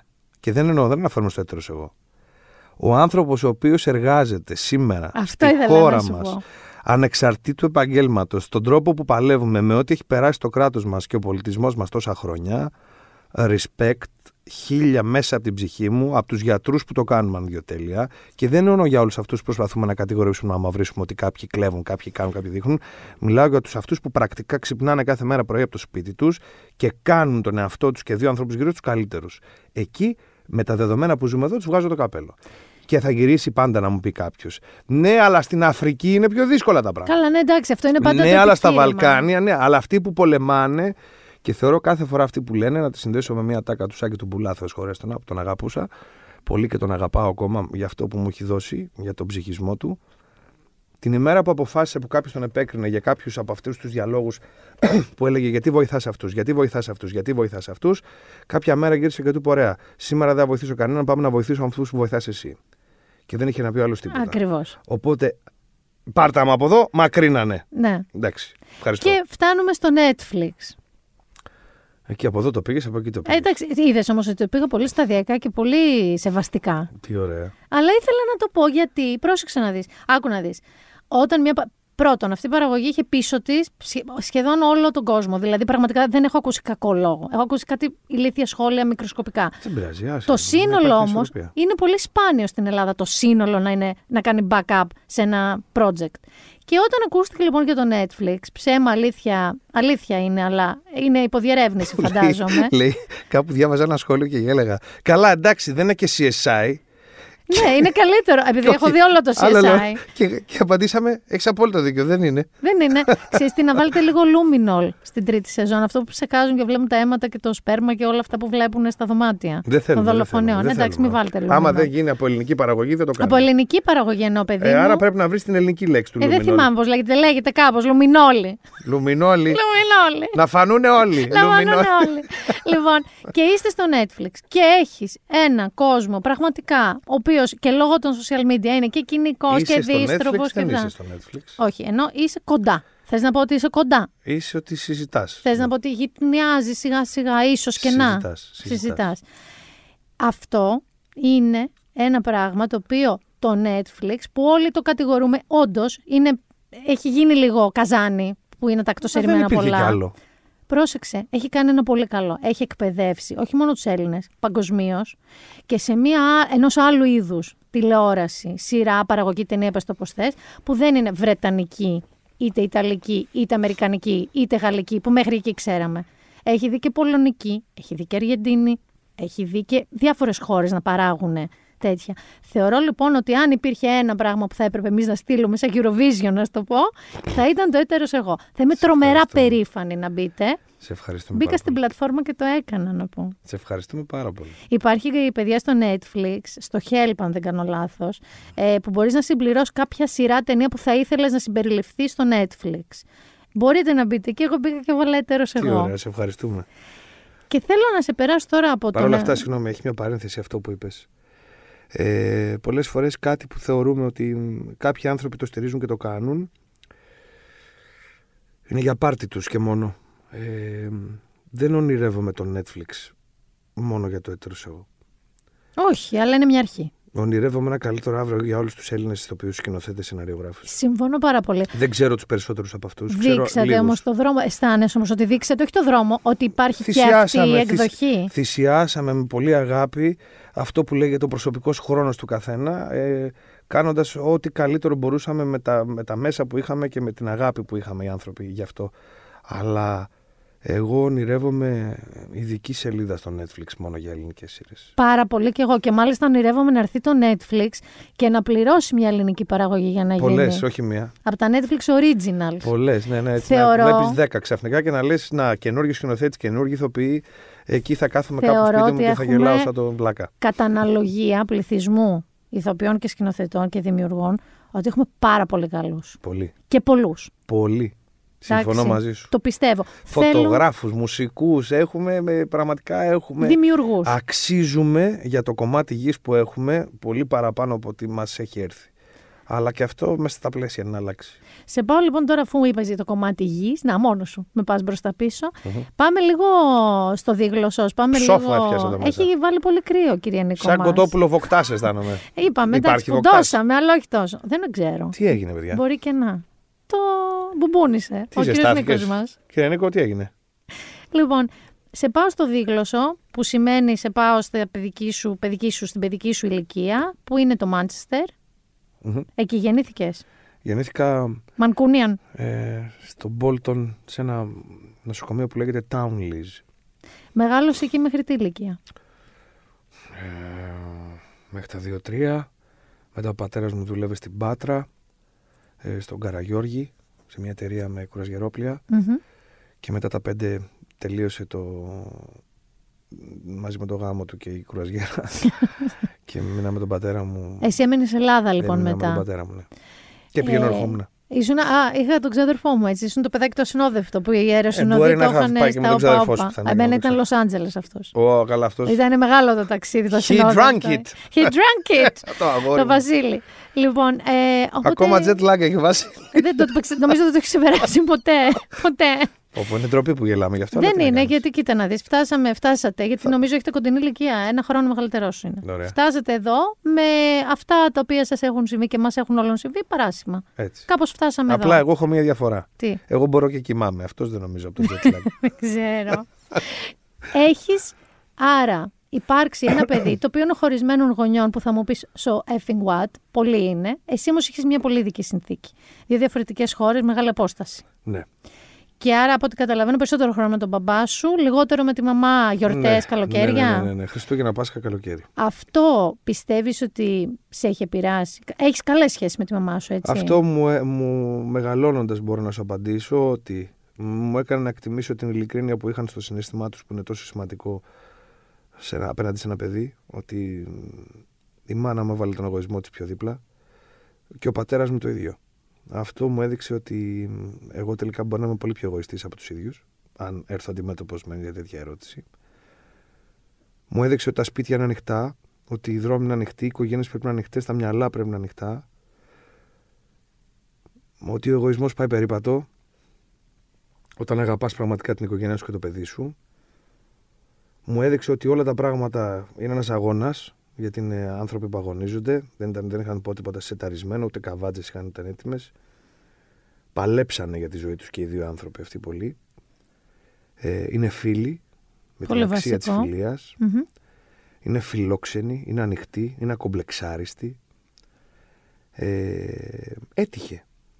Γιατί ξέρω ανθρώπους που ζουν μια αντίθετη κόλαση από τον παράδεισο που έζησα εγώ. Ακριβώς. Δηλαδή και εγώ αυτό ήθελα να σε ρωτήσω, ότι έτσι που το βίωσες, είχα διαβάσει κάποια συνεντεύξεις σου και είδα ότι αν εξαιρέσεις που δεν είναι μικρή δυσκολία της απόστασης για ένα παιδάκι που πρέπει να πηγαίνω έρχεται για να δει τη μαμά του, ας πούμε. Ναι, δεν είναι. Όμως αυτό σε σφυριλάτησε γιατί οι ίδιοι φρόντισαν να γίνει έτσι. Ναι, αλλά ήταν έτσι και οι άνθρωποι δηλαδή. Ακριβώς. Σπούδασες και στην Αγγλία. Προσπάθησα, βαρέθηκα. Γιατί? Τι σπούδασες? Business and computing. Θα είχαμε εδώ, δηλαδή developer και τέτοια. Δεν ξέρω.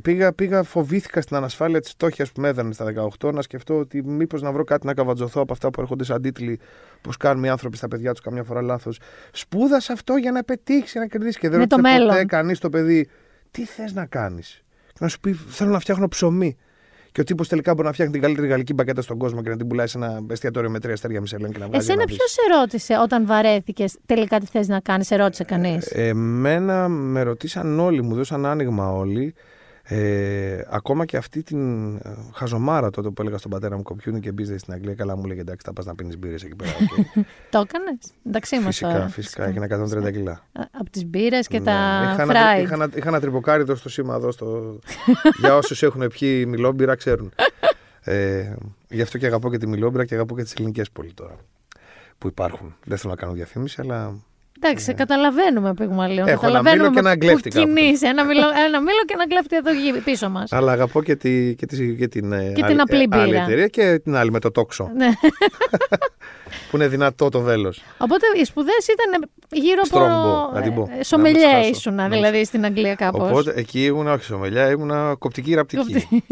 Εκεί λοιπόν ήρθα, εκεί βρήκα έναν αντίστοιχο χρόνο, μην έχοντας το παρελθόν οργανωμένο της εφηβείας πίσω, να βρεθώ αντιμέτωπος με μένα. Και βρέθηκα και με το δικό μου το σκοτάδι αντιμέτωπος. Η γιαγιούλα μου θα σχολιάστηνα στην Αγγλία. Η Αγγλίδα γιαγιά. Η Αγγλίδα μου λέει, να σου πω κάτι, πας για λάθος δρόμο. Διάβασα για μια ντυσιόν. Δεν πας να δεις αν έρχομαι? Αλήθεια? Και φεύγω και πάω και κάνω. Της λέω, άντε θα πάω επειδή μου το πες, γιατί την αγαπούσα πάρα πολύ. Και συγγνώμη, πήγα. Πήγα με όλα τα αρνητικά και αντίθετα. Έπρεπε να με πετάξουν με τις κλωτσιές από την πρώτη ώρα που έφτασα εκεί. Οκ. Okay. Γιατί? Γιατί δεν είχα κανέναν εκπρόσωπο. Οι άνθρωποι που μπαίνουν σε μια δραματική σχολή στην Αγγλία εκπροσωπούνται, έχουν άμεση συζήτηση, απεικόνηση, υπάρχουν reference, υπάρχει μια οργάνωση από το κομμάτι πριν, είτε το πανεπιστημιακό είτε των δραματικών σχολών, που εκπροσωπούν ανθρώπους για να μην χάνουν το χρόνο τους. Ακριβώς. Οι νέοι άνθρωποι δεν πρέπει να χάνουν το χρόνο τους. Εγώ πήγα χυμάδι. Εσύ πήγες τουρισμό. Τι τουρισμό, ήμουνα. Πώς έρχονται κάποιοι εδώ στα νησιά μας. Ήω, ας πούμε. Κάτω στο Μυλοπόταμο και με την κουλτούρα του Έλληνα. Δεν έχω πάει στην Ήω, αλλά για να το λες έτσι. Ναι, είναι έτσι. Και όλα συνομότησαν στο να με πάρουν. Μετά από 10 μέρες. Προσπαθούσα, τώρα που το σκέφτομαι πολλές φορές, να μην με πάρουν. Αυτός σαμποταριστής. Και όσο το αυτό σαμποτάμπορα, τελικά όταν. Σαμποτάμπορα! Είναι κινέζικη παροιμία για τους ανθρώπους που προσπαθούν να κάνουν τα λάθος πράγματα. Σαμποτάμπορα! Αφού λοιπόν έκανες σαμποτάμπορα. Είπες να του δώσεις ευκαιρία. Αν φεύγω από τη χώρα που με μεγάλωσε στις αξίες μου και στις αγάπες μου. Αν φεύγω από τον ήλιο, αν φεύγω από τη χώρα που ουσιαστικά από τους καθηγητές μου στο σχολείο και από ανθρώπους με έμαθαν αυτό τον υπέροχο κόσμο του θεάτρου, από τη γιαγιά μου που μου έλεγε στην Ελλάδα να δούμε παραστάσεις, να ασχοληθούμε με αυτό το πράγμα. Και πάω στη δεύτερη πατρίδα μου που έχω περάσει ελάχιστο χρόνο και με συναντάει, ναι. Κάτι λάθος κάνω, φίλε. Ναι. Αυτή η γυναίκα για κάποιο λόγο σου λέει κάτι. Και αποφάσισα να το πάρω λίγο πιο σοβαρά το πράγμα. Να με πάρω και πιο σοβαρά. Και κοιτώντας μπροστά πια εδώ που είσαι, νομίζω ότι και πάρα πολύ καλά έκανες. Και εκεί... Έμεινες, δούλεψες καθόλου στην Αγγλία ως ηθοποιός? Έκανα την παράσταση αυτή.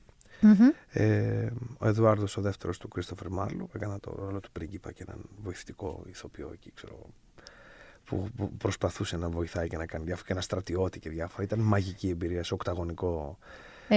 Οκταγων θέατρο λέγονταν το θέατρο Μάντσεστερ και είναι σεξπιρικό, γύρω-γύρω θεατές. 4 εισόδους, σταυρός, απίστευτη εμπειρία. Άρα στην πραγματικότητα η πρώτη σου δουλειά ως ηθοποιού πάνω σε σκηνή ήταν στο Μάντσεστερ. Η πρώτη μου δουλειά ήταν στα 5 μου. Εντάξει, ναι, τι έκανες στα 5 σου, αλήθεια τώρα? Τη Σούστα. Τι έκανες τη Σούστα, πού την έκανες τη Σούστα, παιδί μου? Στο σχολείο. Ναι. Στη Λιλιπούπολη. Έκανες τη Σούστα. Και ήμουνα τόσο καλή Σούστα που έπεσα και από τη σκηνή, έφυγα. Όντως. Με είχε πιάσει ένα hype σαν παιδάκι και χοροπήδαγα. Με ένα σημείο κολάν και με ένα χάρτινη σούστα. Και stage diving η σούστα. Όχι, stage ηλίθιος ήμουν εγώ. Απλά έπεσε. Ναι. Εντάξει, όχι, στα σοβαρά τώρα ήταν το Manchester η πρώτη. Άκου τώρα όμως γιατί το λέω. Γιατί δεν έπεσες. Ήταν το Manchester, όχι. Και στο Manchester. Άκου τώρα τη σύνδεση. Ο πατέρας μου, του άρεσε πολύ να μου λέει παραμύθια πριν κοιμηθώ το βράδυ. Με ηρεμούσε. Το ίδιο και η γιαγιά μου. Η μάνα μου διάβαζε παραμύθια το βράδυ. Τα πάντα. Παραμύθια από τη βίβλο μέχρι το οτιδήποτε μπορείς να σκεφτείς. Από όλα τα κλασικά. Στο μυαλό μου πριν κοιμηθώ σαν παιδί έφτιαχνα πάντα μια ιστορία όπου και εγώ σε αυτήν παίζω. Okay. Ανήκω. Okay. Η ανάγκη του να βρίσκω αυτή τη γαλήνη που ήμουν σαν περίεργο παιδάκι 5 χρονών, αυτό που έσπαγε από μέσα μου και χινόταν και ήμουν χαρούμενος που με συνέβαινε, ήταν σε θεατρικές ομάδες το οποίο εγώ δεν είχα την ωριμότητα να το καταλάβω. Mm-hmm. Αλλά ήμουν παρόν σε αυτά. Πήγαινα μπάσκετ, πήγαινα καράτε, πήγαινα όλες αυτές τις ιστορίες που προσπαθούσαν να ενταχθούν. Δεν έβρισκα σύνδεση καμία. Εκεί το εγώ μου πήγαινε περίπατο και έβρισκα σύνδεση. Στο κείμενο, στην ιστορία, γιατί έλεγα ας ακούσω πότε τελειώνει αυτό το παραμύθι. Και μπορεί στην τρίτη γυμνασίου να μου διαβάζαν τον κύκλο με την Κυμωλία του Μπρέχτ. Okay. Οπότε ξαφνικά δεν ήταν κάτι βαρετό, ήταν Θεέ μου άλλο ένα παραμύθι. Πόσα παραμύθια υπάρχουν? 160.000. Ναι. Αλήθεια. Θεραπεύτηκα. Είμαι καλά. Θεραπεύτηκα. Θα περάσω τη ζωή μου υπέροχα. Μπορώ να διαβάζω παραμύθια. Να σε ρωτήσω κάτι, ρε Πυγμαλία, να σε ρωτήσω. Μακάρι να ήταν και το συντακτικό έτσι. Μεταξύ αστείου και σοβαρού. Αλλά βλέποντάς ακόμα και στο Φαμίλια, που θεωρητικά ο ρόλος σου είναι ένας μπαμπάς 4 παιδιών, σύζυγος που έχει μια κρίση στο γάμο του. Τον λατρεύω τον Γιάννη. Και εγώ τον λατρεύω τον Γιάννη. Είδα και Γιάννη, θέλω να σου πω. Είναι αλάνι ο Γιάννης, μεγάλο. Λοιπόν, είσαι ο Γιάννης στη Φαμίλια του Αντένα, είσαι ο Λαΐνης στο Έτερος Εγώ, ήσουν ο Παπαγιανόπουλος στην Ευτυχία. Όλοι οι ρόλοι στους οποίους σε βλέπω έχουν κάτι απαιτητικό, αλλά. Εσύ πας και δίνεις, όχι το 100. Έχω την αίσθηση, έτσι, σαν θεατής. Να σου πω κάτι. Ότι... Αν αύριο πεθάνω, τι θα γίνει? Δεν τι ξέρω ποιος θα είσαι. Ποιος θα πεθάνεις όταν πεθάνεις, ποιος θα είσαι? Ξέρω πολύ καλά ποιος είμαι. Ποιος θα είσαι? Αυτό δεν είναι. Πώς κάνεις switch off, αυτό σε ρωτάω. Δηλαδή είσαι ο Λαΐνης για πάρα πολλές μέρες. Πώς κάνω switch off. Ναι. Έχω φίλους. Mm-hmm. Θυμάμαι ποιος είμαι, γιατί, από πού ήρθα και πού πάω. Mm-hmm. Έχω πράγματα που με πληγώνουν και με στοιχιώνουν. Έχω παρελθόν στο κεφάλι μου και πάντα θυμάμαι εκείνο το παιδάκι, σε αυτό που αναφερθήκαμε πριν, το οποίο δεν φταίει πουθενά. Οφείλω στο επόμενο παιδάκι να παίξω την ωραιότερη παράσταση με τη μεγαλύτερη αθότητα που έχω μέσα μου. Τη συντηρείς πώς αυτή την αθότητα? Είναι δύσκολο. Διαβάζω και παίζω παραμύθια. Βάλε με ενήλικα άντρα να πληρώσω κάτι κάπου, να γίνω... Βάλαμε σε μια τράπεζα να περιμένω. Πάμε μαζί, είναι ο ηλίθιος και ο πανηλίθιος θα είμαστε. Ναι, βάλαμε όχι ο ηλίθιος, εγώ θα είμαι ο αντι, μην πω. Εγώ θα είμαι ο Κλουζό. Εγώ θα είμαι ο Κλουζέ. Εντάξει. Καταλαβαίνω τι λες. Ότι σε επίπεδο. Βάλε με σε οτιδήποτε να μου πεις, συνομίλησε με ανθρώπους που δεν αγαπάνε την πραγματικότητά τους, την ιστορία τους, τη μέρα τους. Και φέρονται αγενέστατα και στον εαυτό του τον ίδιο, καταστράφηκα. Δεν μπορείς να. Εκεί δεν μπορείς να υπάρξεις. Διαλύθηκα. V for vendetta. Εκεί διαλύθηκα. Ερώτηση. Σε δύο από τους ρόλους, στο Γιάννη, τον Αλάνη που λες και στον Γιώργο. Γιώργο δεν ήταν ο Παπαγιανόπουλος. Μάλιστα. Στον Γιώργο. Ήσουν ένας άνθρωπος και στα δύο που αγαπάς, εξού και προσπαθείς πολύ και ως Γιάννης, γιατί το παλεύεις με 4 παιδιά και τη σύζυγο, που αγαπάει πάρα πολύ. Ναι. Αγαπάει οριακά παράλογα για τα τωρινά δεδομένα. Δηλαδή, άξιες τα δεδομένα, έβαλες τη λέξη. Τα ελληνικά γίνανε τωρινά. Τι είναι τα τωρινά δεδομένα? Τα τωρινά δεδομένα είναι μια εύκολη εναλλαγή. Ποια είναι τα τωρινά σου δεδομένα που τα κάνεις? Ναι. Εγώ είμαι λίγο γεννημένη 60 χρονών, οπότε δεν είναι. Τι σημαίνει, δεν αγαπάει 60 χρονών? Ναι, αλλά δεν αγαπάει αυτό που λέμε την ταχύτητα, την τωρινή. Αγαπάω, ξεγαπάω, προχωράω. Έχεις ένα πολύ έντονο περίβλημα γύρω σου. Κέλυφος οι άνθρωποι σήμερα. Έτσι πιστεύω εγώ. Έτσι είναι. Εσύ λοιπόν στους ρόλους σου δεν έχεις αυτό το περίβλημα. Δεν θέλω. Δεν βγαίνει ούτε στο ελάχιστο. Δεν θέλω. Δεν είσαι σαν άνθρωπος λοιπόν έτσι. Δεν θέλω να είμαι εκεί. Δεν έχεις περίβλημα. Εκείνο το παιχνίδι, δεν θέλω να το έχω. Να το έχω για ποιον? Τι θα μείνει? Στο ξαναλέω. Ακόμα άρχισα να το καταστρώνω αυτό στη ζωή μου. Στο πώς αγαπάω, στο πώς συνεργάζομαι, στο πώς λειτουργώ. Ξέρεις τι κατάφερα? Ένα αδιέξοδο μόνιμο, 4 φανταστικούς τοίχους. Καλοβαμμένους, με ωραία πράγματα πάνω. Ένας ηλίθιος που κοιτά τον χρόνο να περνάει.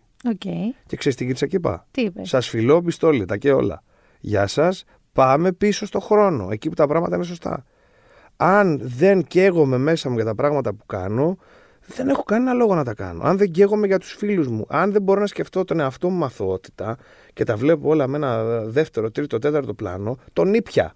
Να σε ρωτήσω κάτι, στον έρωτα είσαι έτσι? Εντελώς. Γι' αυτό έχω κάψει και με έχουν κάψει χιλιάδες. Έχεις τσουρουφλιστεί πολύ. Χιλιάδες, ξέρεις, εκατομμύρια. Όχι, καλά, προς Θεού.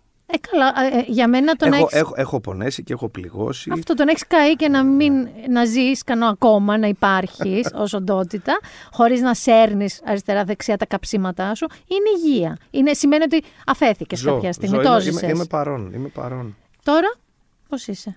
Για ποιο πράγμα? Εννοώ στα προσωπικά σου. Άστα τα προσωπικά μου, προσωπικά μου. Δεν σε ρωτάω να μου πεις, βρε αγάπη μου, ναι, είμαι με αυτόν και δεν είμαι. Δεν πρόκειται να σου πω. Με αυτόν, όχι. Εντάξει, καλά, δεν είπα. Δεν το λέω αρνητικά. Ναι, αλλά λέω, ναι, είμαι με κάποιον συγκεκριμένα. Ωραία. Θα σε πάω στο boyhood σου. Boyhood. Δηλαδή είσαι σπίτι σου. Ας πούμε ότι είσαι μόνος σου σπίτι σου. Ναι. Έχεις ένα φανταστικό σκύλο. Ναι, το βάλε. Φύλακας άγγελος. Φύλακας άγγελος. Αλήτης.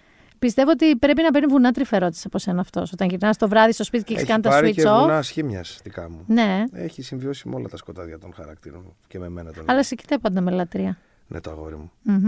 Δεν θα μπορέσω ποτέ να αγαπήσω σαν το βάλε. Δεν θα μπορέσω. Έτσι έλεγα. Εντάξει. Θα το δεις όταν έρθει, αν ποτέ έρθει η ώρα. Δεν θα μπορέσω. Εντάξει. Δεν παίζει. Okay. Εγώ έχω φτάσει και σε σημείο να πιστεύω ότι είναι και μετενσάρκωση του ζώου που χάσα το επόμενο. Μπορεί, αλλά εγώ δεν θα μπορέσω να αγαπήσω το βάλε. Ας πούμε λοιπόν ότι έχεις το βάλε. Ωραία. Ενώ είσαι ένας άνθρωπος, έτσι θα σε περιέγραφω ως θεατράνθρωπο, έχεις ένα φανταστικό λόγο, έχεις πάρα πολύ έντονη παιδεία, δεν είσαι ηθοποιός γιατί έτυχε, είναι εύκολη δουλειά, ίσα-ίσα σε διαλύει στα δουλειά αυτό που κάνεις και σε σώζει μαζί. Έχεις μια πλευρά που δεν στην είχα. Yeah. Τρέχεις με μηχανές, έχεις μηχανή μεγάλη. Speed junkie, ναι. Είσαι speed junkie. Είσαι ποδοσφαιρόφιλος. Εντελώς. Γιατί το κλισέ του θεατρανθρώπου είναι. Και μπασκετόφιλος. Μπασκετόφιλος, χαλατρία με τον Γκάλι. Καταρχάς ελπίζω να είσαι. Με τον Νίκο Γκάλι, χαλατρία έχω να σου πω. Ο Νίκος Γκάλης νομίζω δεν είναι απλά παίχτης. Είναι σαν τον Τζόρνταν, είναι θεός. Ναι, είναι κάπου αλλού. Είναι ο Μαραντόνα, είναι τέτοια λίγα. Ναι, είναι τέτοια λίγα. Ελπίζω να είσαι United. Σε παρακαλώ, είναι ερώτηση που μου έχουν πει να σου κάνω. Είμαι Manchester United μέχρι το κόκαλο. Ο πατέρας μου λάτρευε τον Τζόρτζι Μπέστ και εγώ τον Ερί Καντονά. Ο Σερ Άλεξ είναι ο μπαμπάς σας, όπως είναι στους ανθρώπους. Εντελώς. Ο Σερ Άλεξ είναι, πίνουμε νερό, τσίπουρο και. Και στα γενέθλιά του γιορτάζεται όλο που ζει και τέτοια. Έχεις την πλευρά λοιπόν ταχύτητα, έχεις την πλευρά μπάλα.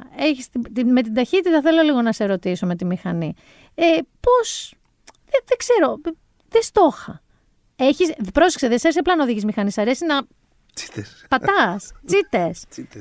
Τι γίνεται εκεί, από μικρός αυτό ή τώρα στα γεράματα στην Εχιδόση? Μ' αρέσει πολύ το ποδήλατο, μ' αρέσουν πολύ τα δίτροχα, μ' αρέσουν αισθητικά. Mm-hmm. Μ' αρέσει να τις βλέπω τις μηχανές όλες, από την πιο άσχημη μέχρι την πιο ωραία. Τις δίνω ένα χαρακτήρα, ζω μια ιστορία με την κάθε μηχανή.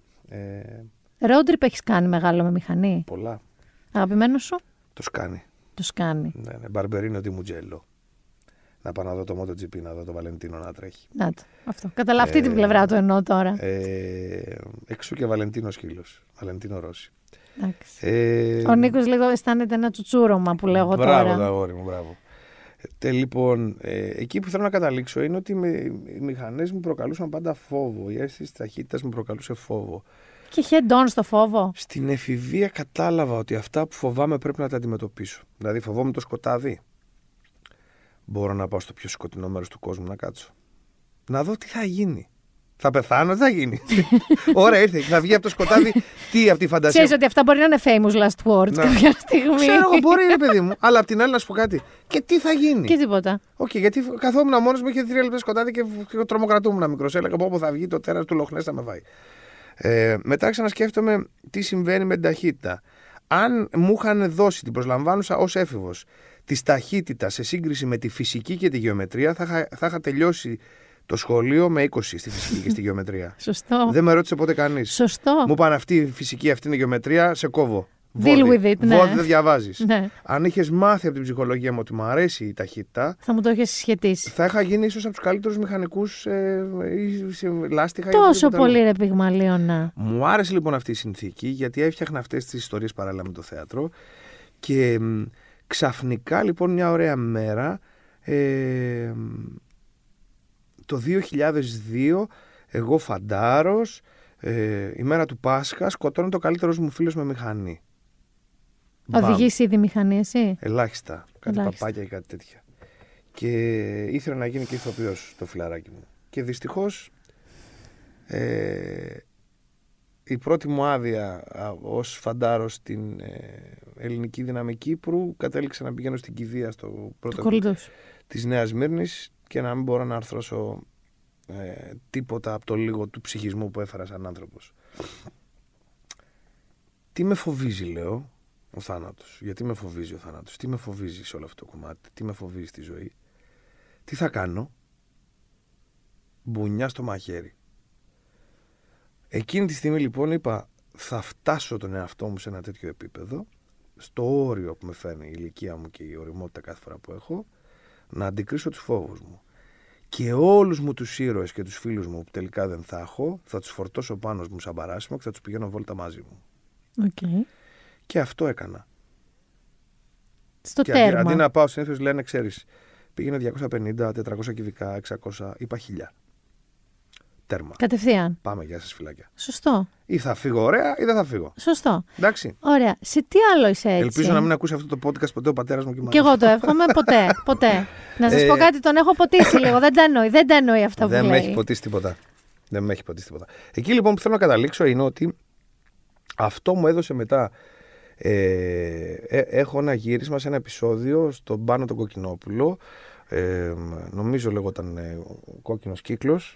Τότε, όπου κάνω τον βοηθό ενός ξυλουργού που παίζει ο Αλέκος ο Σοβίτης και είναι ημέρα Κυριακή, κάνουμε γύρισμα για να ολοκληρώσουμε το επεισόδιο στον Γκάζι, πριν τον Γκάζι γίνει ακόμα Grande Γκάζι. Α, πριν κάνει το hype του. Τίποτα, τι hype, τότε ήταν μόνο το ψήρι στα hype του.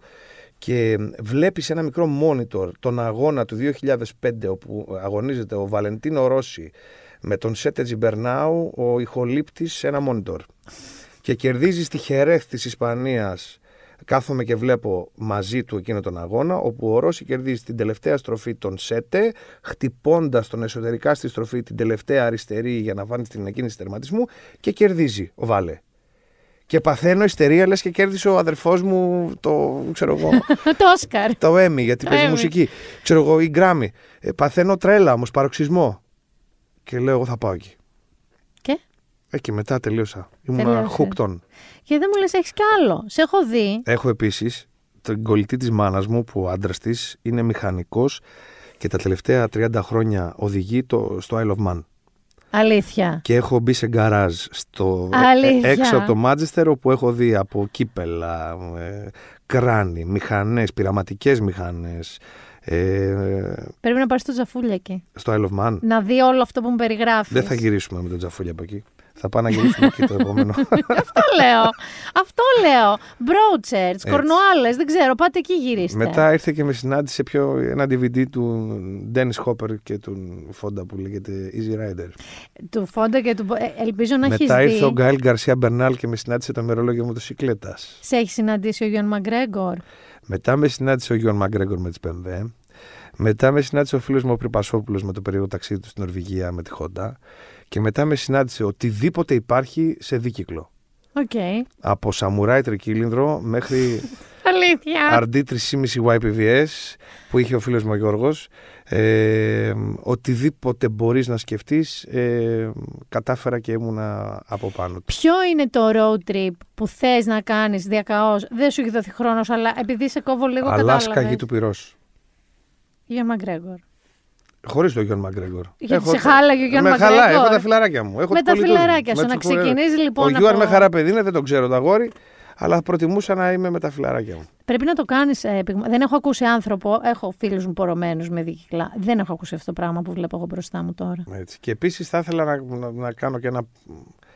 Δεν υπάρχει πια, έχει μείνει μόνο ο τίτλος. Ένα Παρίσι-Ντακάρ.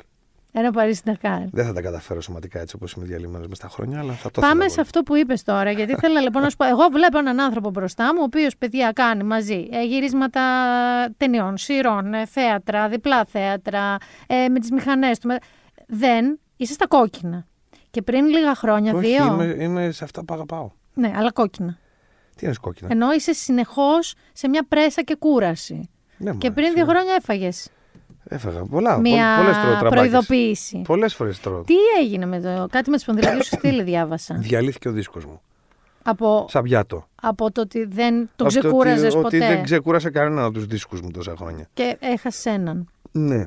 Και αυτό είχες διαμονή παραμονή στο νοσοκομείο. Εκεί πάτησα τον Queen που λέει Who wants to live forever. Who wants to live forever. Και απάντησες Moi.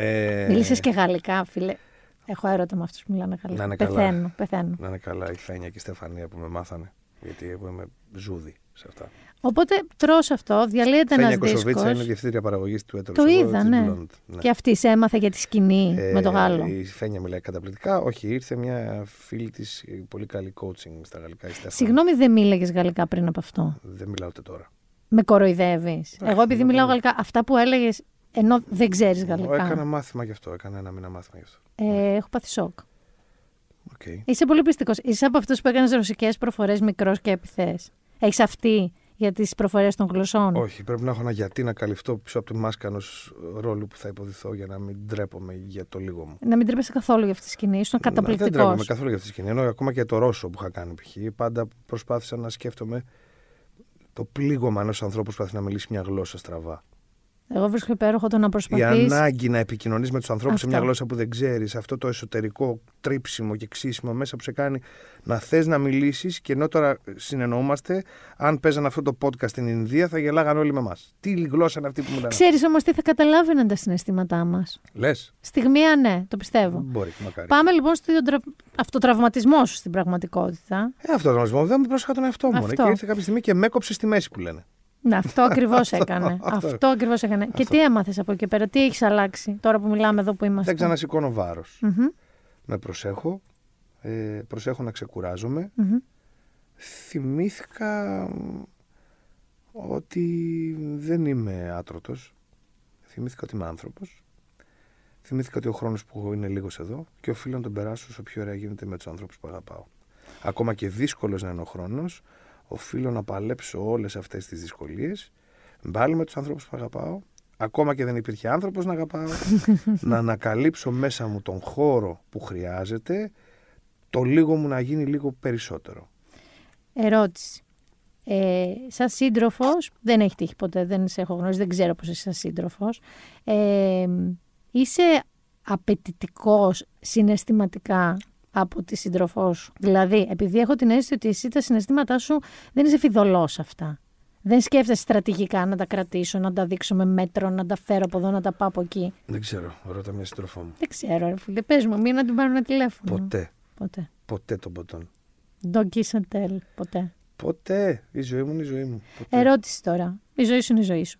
Έχεις 4 παιδιά. Σήμερα δηλαδή που γύριζες, είχες γύρισμα στη φαμίλια, έχεις 4 παιδιά. Ναι. Θες εσύ. Το έχεις σκεφτεί βασικά, όχι αν θες. Πολύ. Το έχεις σκεφτεί. Πολύ. Ή ακόμα. Πολύ. Θέλεις. Ναι. Έχω να κάνω κάποιες παραστάσεις ακόμα πολύ σημαντικές. Free. Στο γιο ή στην κόρη σου. Πολύ.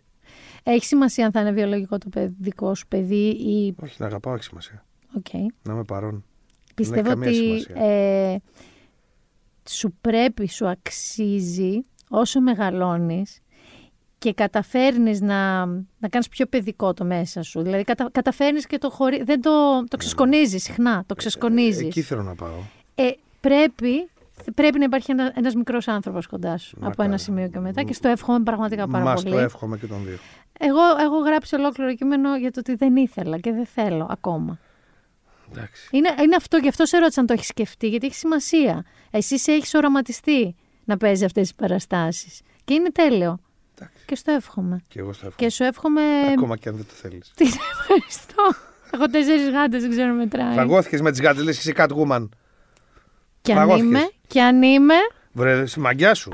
Λοιπόν, πες μου το ένα πράγμα που σου φαίνεται, αν και δεν νομίζω ότι θεωρείς τίποτα πια αδύνατο, που θα το ήθελες πάρα πολύ να σου συμβεί, επαγγελματικά, προσωπικά, να κάνεις ένα ταξίδι, κάτι που αισθάνεσαι εσύ, ο άνθρωπος που πιστεύει ότι όλα είναι εφικτά στην πραγματικότητα, αλλά ότι είναι το πιο ακραίο όνειρο που κάνεις και δεν το έχεις πει πουθενά, μόνο στον εαυτό σου.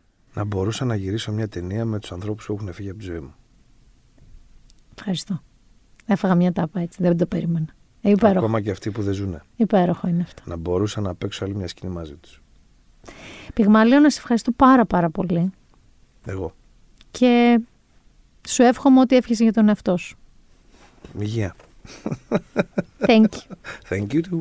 Και αφού ακούσατε όλα αυτά τα ωραία, όλα αυτά τα σοφά και τα αστεία του Πυγμαλίωνα, αλλά επειδή, εντάξει, εκεί έχει πολύ δολοφονία, παιδιά.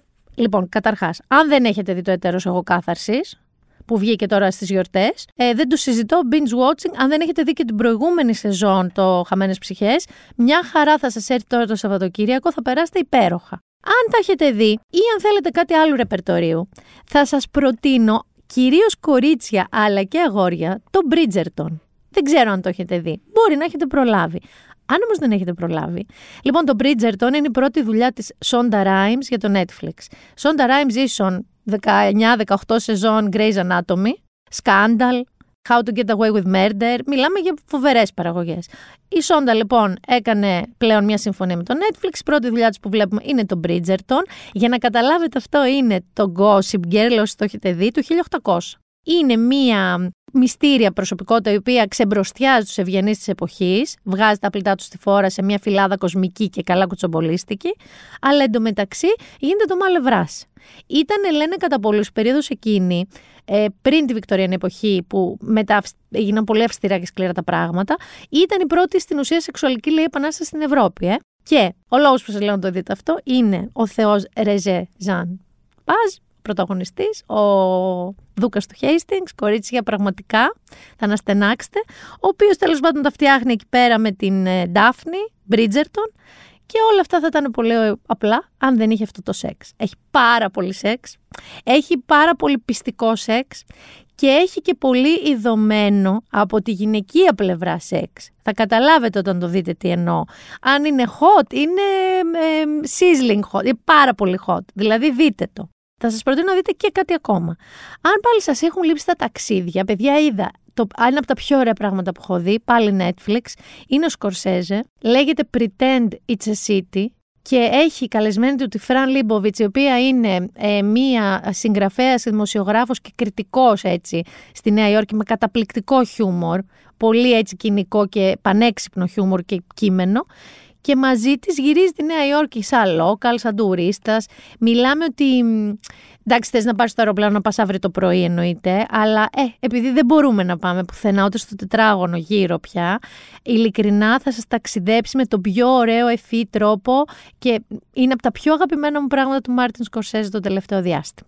Και επειδή είναι η πρώτη εκπομπή που ηχογραφώ το 2021 και επειδή την εβδομάδα που πέρασε, αν δεν κάνω λάθος την Τρίτη, ήταν η επέτειος από την κυκλοφορία του Yellow Submarine των Beatles, θέλω να κλείσουμε, παραδόξως, με λίγο από ένα από τα αγαπημένα μου κομμάτια που συμπεριλαμβάνεται αυτού στο Yellow Submarine, να το αφιερώσω και στο Θέμη Καίσαρη, γνωστό μπιτλολόγο, και με αυτό να πορευτούμε νομίζω το 2021.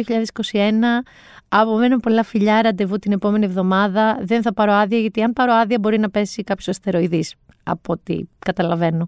Μία εβδομάδα πήρα άδεια στη ζωή μου και κοιτάξτε τι έγινε. Φιλιά, τα λέμε την άλλη εβδομάδα. Ήταν το Been There Done That, Μίνα Μπυράκου.